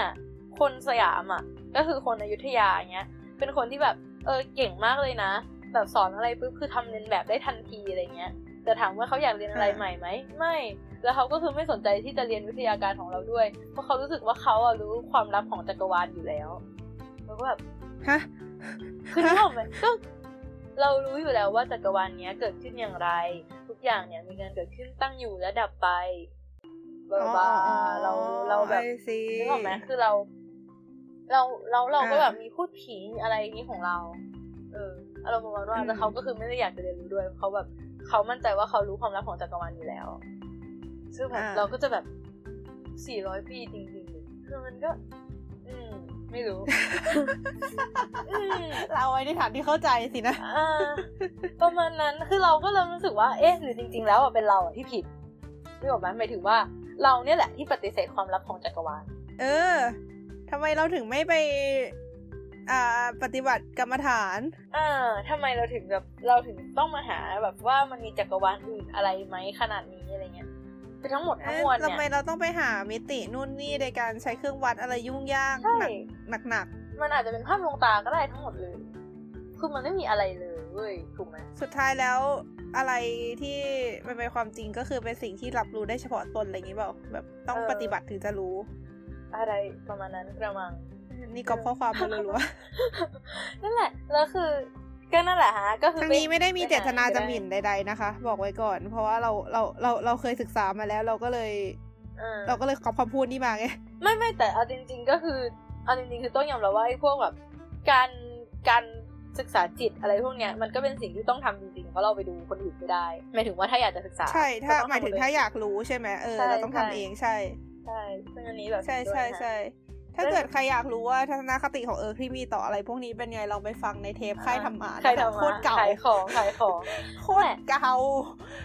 อ่าเทปที่สองอะ ของสลัดผักอะเก่ามาก เออโอเค เอางี้สำหรับต่อต่อภารกิจสุดท้ายในการตามหาวิทยาการในสมัยพระนารายณ์ของเราอะ ก็คือพระที่นั่งเย็นหรือพระที่นั่งไกรสอนราชสีห์หรือมีหลายชื่อจัดพระ เดี๋ยวตำหนักเดี๋ยวทะเลเดี๋ยวขชุอบขสออนแบบขอขอขอแป๊บหนึ่งขออ่าพูดถึงอันเมื่อกี้นิดนึงโอเคได้ อยากถามว่าวัดสันเปาโลเนี่ยก็บอกอะไรนะมีที่บอกตั้งใจจะสร้างให้นักบวชจากต่างประเทศมาพักอ่าทำแล้วทำไมถึงสร้างเป็นวัดวะ หรือจริง ๆ มันคือไม่ใช่วัดแค่แค่ตั้งชื่อให้เป็นวัดเพื่อให้ชาวบ้านไม่รู้สึกแปลกเฉยคือจริงๆอะวัดสันเปาโลอะมันเป็น มันเป็นสิ่งที่เรามาสืบได้ทีหลังรู้ไห มคือสมัยนู้นอะมันเรียกว่าอะไรก็ไม่รู้เหมือนกันมันอาจจะแบบเรียกว่าโบสถ์เซนต์เปาก็ได้เซนต์เปาก็ได้ แต่ว่าพอช่วงหลังที่มาเจออะมันเจอว่าเขียนว่าวัดสันเปาโลแต่ในอีกครั้งหนึ่งอะไม่มั่นใจว่าในจารึกมีไหมแต่ว่าเราว่ามันก็ค่อนข้าง make sense ที่จะเรียกศาสนสถานที่เกิดขึ้นสมัยนั้นว่าวัดๆไอสีก็เอาคือจริงๆตามความเคยชินของคนในตอนนั้นใช่ไหมอืมหรือเอาจริง ๆ คืออย่างคำว่าโบสถ์อะโบสถ์กับอุโบสถ โบสถ์ที่เป็นโบสถ์อุโบสถอะนึกออกกับโบสถ์ที่เป็นโบสถ์คริสต์อะจริง ๆ มันก็คือคำคำเดียวกันอ่าฮะเหมือนกันเข้าใจแล้วค่ะแต่ต่อจเลยริงๆค่ะแล้วที่เราสงสัยกว่าคือ สมัยนั้นมันเป็นวัดจริง ๆหรอในเมื่อ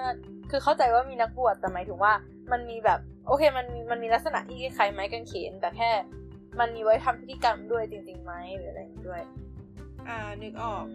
คือเป็นสิ่งที่อยากรู้เฉยๆซึ่งนะคะใครมีข้อมูลส่งมาทางนี้ ค่อนข้างมีความสนุกสนานแล้วก็ ที่สุดท้ายที่บอกว่าเป็นการไปติ่งของเราก็คือพระที่นั่งไกรสอนราชสีห์หรืออืมพระตำหนักเย็น เอ้ยพระที่นั่งเย็น ไม่ใช่พระตำหนักเย็นพระที่นั่งเย็น หรือพระตำหนักทะเลชุบสอนอือหือซึ่งพระที่นั่งนี้เนี่ยก็ไม่มีอะไรอีกเช่นกัน เป็นอิฐตั้งอยู่กลางที่โล่งๆเป็นอิฐที่แบบค่อนข้างจะดูออกว่าเป็นตัวอาคารขึ้นมา ซึ่งเขาบอกว่าพระที่นั่งเนี้ยมันอยู่กลางที่โล่งกว้างๆเหมาะกับการ ดูท้องฟ้าเพราะมองเห็นท้องฟ้าได้ทั่วอ่าซึ่งสมัยก่อนเนี่ยไม่ใช่สมัยก่อนก็คือสมัยพระนารายณ์เนี่ยปกติแล้วอะเขาใช้ในการเป็นที่พำนัก เพื่อออกไปล่าสัตว์เวลานอกเมืองนอกมันก็เลยอยู่นอกนอกเมืองออกมาอ่าฮะซึ่งเชิงอัดอีกเช่นกันนารายณ์เนี่ยนอกจากเราจะเห็นว่า มีการทำการทูตบาบาๆเนี่ยจริงๆแล้วพระนารายณ์เนี่ยเขาว่ากันว่าโปรดการครองช้างมากๆ ก็คือเป็นเป็นกษัตริย์คนหนึ่งที่สปอร์ตเลยแหละเออ ก็คือแบบครองช้างเก่งมาก ซึ่งว่ากันว่าอีกเช่นกันว่ามีการให้รวบรวมตำราในการคล้องช้างขึ้นในสมัยพระนารายณ์ที่ต้องพูดว่าว่ากันว่าเนี่ยเพราะมันก็มีคนที่ว่ากันว่าสมัยพระเจ้าเสือมีการทำตำรามวยไทยเกิดขึ้น แต่มันก็ไม่มีตำรามวยไทยจริงๆ แต่ว่าทางนี้ทั้งนั้นเนี่ยตำราคล้องช้างเนี่ยอันเนี้ยอ้างมาจากบันทึกของกรมพระยาดำรงราชานุภาพ ซึ่งเอาเป็นว่าอาจจะมีน้ำหนักหน่อย แต่ว่าอย่างน้อยที่สุดคือท่านมีตำหนักที่มันอยู่นอกเมืองที่สันนิษฐานกันว่าเอาไว้คล้องช้างจริงๆ ซึ่งพอนักบวชเยซูอิตจากต่างประเทศเข้ามาแล้วก็คือเออเนี่ยจะมาศึกษาดาราศาสตร์อะไรเงี้ย ก็เลยให้มาศึกษาที่นี่ ซึ่งมันก็เป็นที่ที่ทำให้เกิดการเอ่อสังเกตการซื้อปราคา ซึ่งเขาก็มีรูปภาพวาดไว้อะนะอืมซึ่งเราพยายามจะสังเกตจากรูปภาพแล้วว่ามันคือมุมไหนของพระตำหนัก แต่ว่ามันดูไม่ออกก็เลย เข้าใจว่าอาจจะเป็นแค่การวาดคร่าวๆเออตรงนี้เนี่ยก็จะมีแบบเป็นสัญลักษณ์ขององค์กรนาริสอยู่ด้วยนะฮะเพื่อบ่งบอกว่าเป็นสถานที่สำคัญทางดาราศาสตร์บลาบลาไอซีซึ่งทั้งหมดนั้นก็คือสิ่งที่เราไปพยายามตามรอยมาในจังหวัดลบบุรี ซึ่งมีลิงก์อยู่ประมาณ 3 นาทีได้ ในการแบบขับรถผ่านแล้วก็บอกมือลิงนะฮะแล้วก็ผ่านน้ำปางสามยอด ก็คือเราก็มันถ้าสมมติว่าแบบเออมีคนที่จะมีไหมวะ คนที่สงสัยเหมือนเราว่า เออ สมัยนู้นอะคือเรารู้แหละว่า โอเคเลยเนี่ยซองเกิดช่วงไหน เรารู้ว่าสมัยอื่นมีอะไรบ้าง เรารู้ว่าแวร์ซายน์มีน้ำพุ เพราะว่ามันเห็นชัดๆอยู่แล้วทุกวันนี้อย่างเงี้ย แต่ว่าในขณะเดียวกันน่ะเราสมัยพระนารายณ์อะกับสมัยพระเจ้าหลุยส์ที่สิบสี่ ซึ่งมันคือแวร์ซายน์อะมันคือร่วมยุคกันพอดีอย่างเงี้ย นั้นมันก็เป็นสิ่งที่สำหรับเราอะเราค่อนข้างจะสงสัยว่า แล้วที่อยุธยาล่ะ ที่ประเทศเราล่ะ สมัยนู้นอะมันเกิดอะไรขึ้นมาแล้วบ้าง ซึ่งเราก็คิดว่ามันก็คงมีเยอะกว่านี้แหละเพราะว่ามันก็มีบันทึกที่บอกว่าเออเนี่ยมีช่างทำพลุด้วยนะ แต่คือแบบพลุมันก็เหลือหลักฐานยากแล้ว ก็จะบอกว่าประวัติศาสตร์ไทยก็ไม่ได้มีแต่ไทยลบพม่าพม่าลบไทยนะฮะแล้วก็ไม่ใช่แบบเขมรมา ตีตอนหลังอย่างเดียว มันก็แบบมันก็มีแง่มุมอื่น ๆสำหรับใครที่แบบอาจจะไม่อินกับการกับการไปศึกษาประวัติศาสตร์มากนัก ก็ลองแบบไปดูพวกนี้แล้วก็มโนกันเล่นๆก็ได้ว่าเฮ้ยหรือจริง ๆ มันมีเทคโนโลยีอะไรซ่อนอยู่หลังสร้างปรักหักพังพวกนี้อีกบ้างอืมสวยงาม เออแต่ชอบชอบจริงไอ้พวกนวัตกรรมพวกนี้เจ๋งคือจริงๆเราคิดว่ามันอาจจะแบบมีเยอะกว่านี้นั่นแหละ แต่ว่าเท่าที่เราเห็นอะไรเงี้ยก็อาจจะแบบประมาณนี้อือฮึนะคะอืม เอาจริงนึกถึงคำพูดของอาจารย์ดาราศาสตร์ที่โรงเรียนมปลายแล้วบอกว่าอ่า คนเราจะศึกษาดาราศาสตร์ก็ต่อเมื่อบ้านเมืองสงบอ่าเพราะว่าพอบ้านเมืองสงบเราก็มีเวลาดูดาวมองดูท้องฟ้า เออทำให้รู้สึกว่าเอาจริง ๆ พวกเรื่องพวกนี้ก็ดูเป็นมาตรวัดความสงบสุขของบ้านเมืองได้เหมือนกันนะ ถ้าเรื่องดนตรีด้วยอะไรพวกเนี้ยดาราศาสตร์ศิลปะพวกเนี้ยแบบยุคไหนที่ดนตรีเจริญมากๆ ศิลปะเจริญมากๆ ความรู้ทางดาราศาสตร์ วิทยาศาสตร์เจริญมากๆ ก็คือเป็นช่วงที่บ้านเมืองเนี่ยเออแบบสงบสุขบ้านประชาชนอยู่ดีกินดีอะไรพวกเนี้ยอืมอืมเป็นที่ข้อสังเกตเฉยๆค่ะ ก็เป็นเป็นที่สิ่งที่เข้าใจได้แล้วก็เป็นสิ่งที่น่าเสียดายที่แบบเราเราเราไม่เหลือหลักฐานตรงนั้นให้เห็นชัดๆ แบบอย่างที่ฝรั่งเศสหรือแวร์ซายน์อะไรอย่างเงี้ยเออซึ่งเราเอาจริงอีกอย่างหนึ่งที่รู้สึกเออคือต่อต่อต่อเลยต่อเลยไม่ไม่ซึ่งเราก็แบบเราก็ถ้าเป็นไม่ได้อะ เราก็ฝันอยากเห็นนะแบบทุกวันนี้มันมี AR ใช่ไหมเออใช่มี AR อะไรพวกเนี้ย คือแบบเราก็เราถ้าเป็นไปได้ก็อยากเห็นแบบการแกะพวกคำบันทึก แกะบันทึกต่างๆ แล้วก็ทำเป็น โมเดลขึ้นมาให้เราได้แบบใส่เคี่ยวกันอืมคือเราคงไม่สามารถสร้างมันขึ้นมาใหม่ได้แล้วแหละเพราะว่าด้วยแบบการถกเถียงกันเรื่องการอนุรักษ์เอ่ยเรื่องอื่นๆเอ่ยแต่ว่ามันคงดีขึ้นนะคือเราเรานึกนึกนึกออกไหมว่าแบบมันไม่ใช่ทุกคนที่จะมานั่งอ่านบันทึกประวัติศาสตร์ไม่ใช่ทุกคนที่จะมานั่งอ่านหนังสือเป็นใช่เล่มๆใช่อะเออ แต่ว่าถ้าวันหนึ่งเราได้เดินไปเที่ยว แล้วเราได้เห็นอะไรที่มันอยู่ในบันทึกก็คงจะดีอืมอ่าอ่านะ คะใช่ใช่ใช่คือคือเราจะพูดเลยว่าอีกอย่างหนึงที่สังเกตก็คือ เอาจริง ๆ รู้สึกว่าพวกเนี้ย คือถ้าไม่ใช่คนที่แบบสนใจประวัติศาสตร์มากๆอะไรเงี้ยก็อาจจะเดินผ่านไปเลยก็ได้อะไรอย่างเงี้ยอืมเออในขณะที่แบบขอยกตัวอย่างไอเมืองที่เราอยู่ละกันคือเมืองเซนไดคืออืมอ่าคนที่เคยมาเที่ยวเนี่ย มันจะมีสิ่งที่ที่หนึ่งที่เป็นเหมือนคล้ายๆแลนด์มาร์คที่ใคร ๆ ก็ต้องมาเหยียบถ้ามาถึงที่เมืองก็คือเป็นปราสาทประจำเมืองเซนไดอ่าฮะซึ่ง อีปราสาทเนี้ย ปัจจุบันมันเหลือแค่ซากอืมเอมันมีแต่ฐานปราสาทอะมันไม่มีตัวปราสาทให้เห็นเลยอะแต่สิ่งที่เขาทำเพื่อโปรโมทในสถานที่ท่องเที่ยวเนี่ยก็คือเขาสร้างระบบคล้ายๆที่แม่บีมบอกอะคือ AR อะไรอ่าเงี้ฮะยคือไม่แน่ใจ AR บอกว่าวะคือเป็น QR code อะอ่าแล้วก็พอเอามือถือไปเจาะมันก็จะมีแบบ interactive ขึ้นมาแบบว่าอ่า เออคือมันเขาคือเขาก็จะด้วยความที่เหลือแต่ซากเนี่ยมันก็จะเป็นอ่าลานโล่งๆเว้ยอ่าซึ่งเขาก็จะบอกว่าเนี่ย ตรงพื้นที่ส่วนเนี้ย เป็นแต่ก่อนมันเป็นห้องห้องของท่านนาเตะที่เป็นเจ้าเมืองสมัยนั้นอะไรเงี้ยนะไอะอีกห้องนึงเป็นห้องรับแขกนะ ห้องนี้คนธรรมดาเข้าไม่ได้นู่นนี่อะไรเงี้ย ซึ่งถ้าเราเอามือถือไปเจาะ EQR เนี่ย พอเราเดินไปถึงแต่ละจุดอะที่มันจะมีสัญลักษณ์อะอ่ามัมันก็จะบอกเราว่าคือตรงเนี้ยเป็นอะไรประมาณเนี้ยอ่า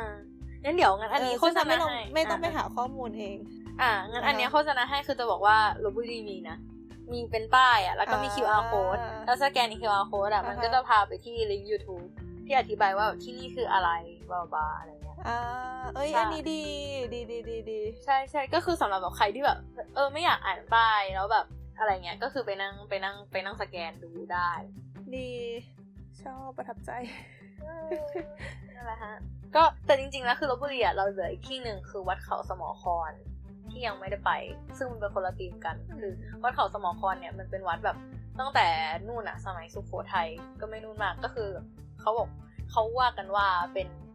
เป็นวัดที่พ่อขุนรามคำแหงแล้วก็แบบสหายอะไรเงี้ยพระสหายเคยแบบไปเรียนกัน ซึ่งเราก็สามารถมโนได้เองว่ามันคงเป็นแบบเศร้าหลินของสมัยนู้นแน่ๆเลย ซึ่งเขาบอกว่ามันเป็นวัดอ่าวัดที่อยู่ในถ้ำที่อยู่ในเขาอะไรเงี้ย ซึ่งวัดเนี้ยโอ้เขาก็บอกว่ามันคือกรุงขิดมันคือนครขิดหิน ในเรื่องรามเกียรติ์ด้วยเฮียาแบบสามารถอาจจะแบบเทียบเคียงกันได้ คือสัญลักษณ์ที่อยู่บนบนภูเขาวัดภูเขาเนี้ย ก็คือเป็นรูปปั้นหนุมานนะถ้าจะไม่ผิดอยู่ เออ ก็เป็นเป็นหนึ่งในที่ที่แบบเป็นอีกหนึ่งเช็คพอยต์ในลบบุรีที่คิดว่าจะไป แต่ว่าตอนนี้ยังไม่ได้ไปนะคะคือถ้าใครไปลบบุรีก็สามารถไปที่เหล่านี้ได้ เช่นเดียวกันคือมันก็มีแบบคาเฟ่และมีอื่นๆอีกมากมาย ท่องเที่ยวไทยจะต้องรักเรา โอเคครับสำหรับเทปนี้จบยังอืมก็จบแล้วแหละ โอเคได้ งั้นสำหรับเทปนี้นะคะ ก็ขอฝากไว้ว่าเที่ยวไทยเทกับนายนภัสไม่ใช่เดี๋ยวเอออันนี้คือจริงๆคือแรงบันดาลใจคือนายธพัฒน์ใช่ไหมไม่ไม่ไม่ไม่ไม่ไม่คือในในนภัสอะเป็นแรงบันดาลใจในการเที่ยวใช่ แต่อันนั้นคือไปน่านอ่าอ่ เพราะว่าในนภัสเขาโอคมันมีสกู๊ปไปน่าน ซึ่งก็ไปน่านเหมือนกันแต่เอาเป็นว่า ไปน่านไม่มีอะไรไปชิวอ่าโอเคค่ะอ่าฮะเออโอเคก็ตามประมาณนี้ ใช่ แล้วก็ถ้าใครที่เคยแบบไปเที่ยวที่ไหนของประเทศไทยอะไรเงี้ยแล้วเห็นแบบแง่มุมอื่น ๆ ที่อยากจะแชร์เงี้ยก็บอกมาได้ หรือแบบถ้าใครมีหลักฐานมีเนื้อหาอะไรที่เกี่ยวกับวิทยาการสมัยแบบอยุธยาสุโขทัยสมัยไหนก็ได้ ของประเทศไทยอะไรเงี้ยแล้วอยากจะแชร์ให้กัน เราก็จะเป็นขอบคุณมาก เราก็จะขอบคุณมากอ่าๆกับเมื่อกี้ที่อยากจะพูดก็คือจริงๆก็เคยไป คือจริงๆก็เป็นคนที่ชอบพวกอารมณ์แบบปราสาทเก่าๆพวกนี้อ่าฮะเหมือนกันนะแบบ เคยไปมาหลายที่อยู่ ซึ่งเอาจริง ๆ ก็จำไม่ค่อยได้แล้วว่าที่ไหนเป็นที่ไหนบ้างเพราะว่านานแล้วแบบอืมเออนั่นแหละเคยไปมานานแล้วแต่เอาจริงๆพวกพวกเนี้ยถ้า ดูแบบถ้ามีไกด์หรืออะไรเงี้ยหรือว่าว่าเกิดมีข้อมูลเนี่ยมันจะแบบมีอะไรน่าสนใจอยู่เยอะมากเลยแบบโครงสร้างปราสาทต่างๆอืมเขาสร้างปราสาทยังไงให้รับแดดได้อืมอย่างเหมาะสมในแต่ในแต่ละช่วงของวันอะไรเงี้ยหรือแบบอืมทิศทางการหันหน้า การสร้างกำแพงการสร้างหน้าต่างพวกเนี้ยเออทุกอย่างรายละเอียดทุกอย่างมันอืมมันน่าสนใจ แต่ว่าอ่าฮะเราอาจจะต้องขนขวายนิดนึงอะไรอย่างนี้ก็เออ นั่นแหละ ลอง ลองไปอืมเที่ยวกันดูนะคะ ถ้าเกิดว่าใครอยากไปเที่ยวลบบุรีแล้วก็เอ่อรู้สึกว่าอยากได้ไกลก็ลองฟังสลัดผักเราเป็นแนวทาง เอ้ยอ่าลองฟังโจรสลัดเราเป็นแนวทางกันได้อ่าแต่ฟังมาถึงตรงนี้ก็คงได้อะไรไปเยอะแล้วแหละ ก็ก็ถือว่าแบบ เอ้ย ถ้าสมมติว่าแบบเอออยากไปเที่ยวลบบุรี แต่ไม่อยากไปดูลิงแล้วไม่อยากไปแบบพระปรางค์สามยอดแล้ว ก็คือลองแบบลอง checklist ในที่เราพูดไว้วันนี้ก็ได้ว่า เอ้ยเนี่ยมันมีมันมี checkpoint นี่นี่นี่นะ มีนาฬิกาแดดอยู่ ที่นี่ที่นี่ที่นี่อะไรเงี้ย ก็ลองแบบถือว่าเป็นแบบภารกิจเล่นๆก็ได้ ส่วนเรื่องที่บอกว่าเออใช่แบบการเที่ยวการเที่ยวที่ที่หนึ่งอะหรือจังหวัดทั้งจังหวัดอะคือมันมีข้อมูลมากมายมหาศาลอยู่แล้วแหละ หรือเอาแค่ส่วนเมืองเก่าก็ได้แบบมันมีข้อมูลอยู่แบบเยอะมากอย่างที่เราบอกว่าเอออันเนี้ยข้อมูลอะไปหาอ่านได้นะหรือ Google เจออะไรเงี้ย อันนั้นก็ขอเชิญทุกท่านได้แบบออกทะเลกันได้ตามสบายใจ มีเยอะจนอ่านไม่หวัดไม่ไหวค่ะ โอเคอืมก็ประมาณนี้เนาะครับสำหรับวันนี้ก็ก็หวังว่าทุกท่านจะได้สาระไปไม่มากก็น้อยอ่าฮะแล้วก็อย่าลืมมาคุยกันในแฮชแท็กสลัดผักนะคะ ใช่ ในทวิตเตอร์อ่าฮะอ่าสลัดผักวาไรตี้แล้วก็ครับเฟซบุ๊กสลัดผักสลัดบูวาไรตี้อ่าฮะหรือว่าจะคอมเมนต์ในช่อง SoundCloud หรือใน Spotify Spotify คอมเมนต์ได้ปะวะ เอาเป็นว่าถ้ามันไม่ได้คอมเมนมาต์ได้ก็คอมเมนต์มา ถ้ามันคอมเมนต์ไม่ได้ก็เออมาหาเราคอมมนต์กันได้นะคะเออที่อื่นค่ะ ครับ ก็ไว้เจอกันใหม่ EP หน้าจะเป็นอะไรก็เดี๋ยวรอติดตามกันนะคะ วันนี้ก็ สวัสดีสวัสดีค่ะ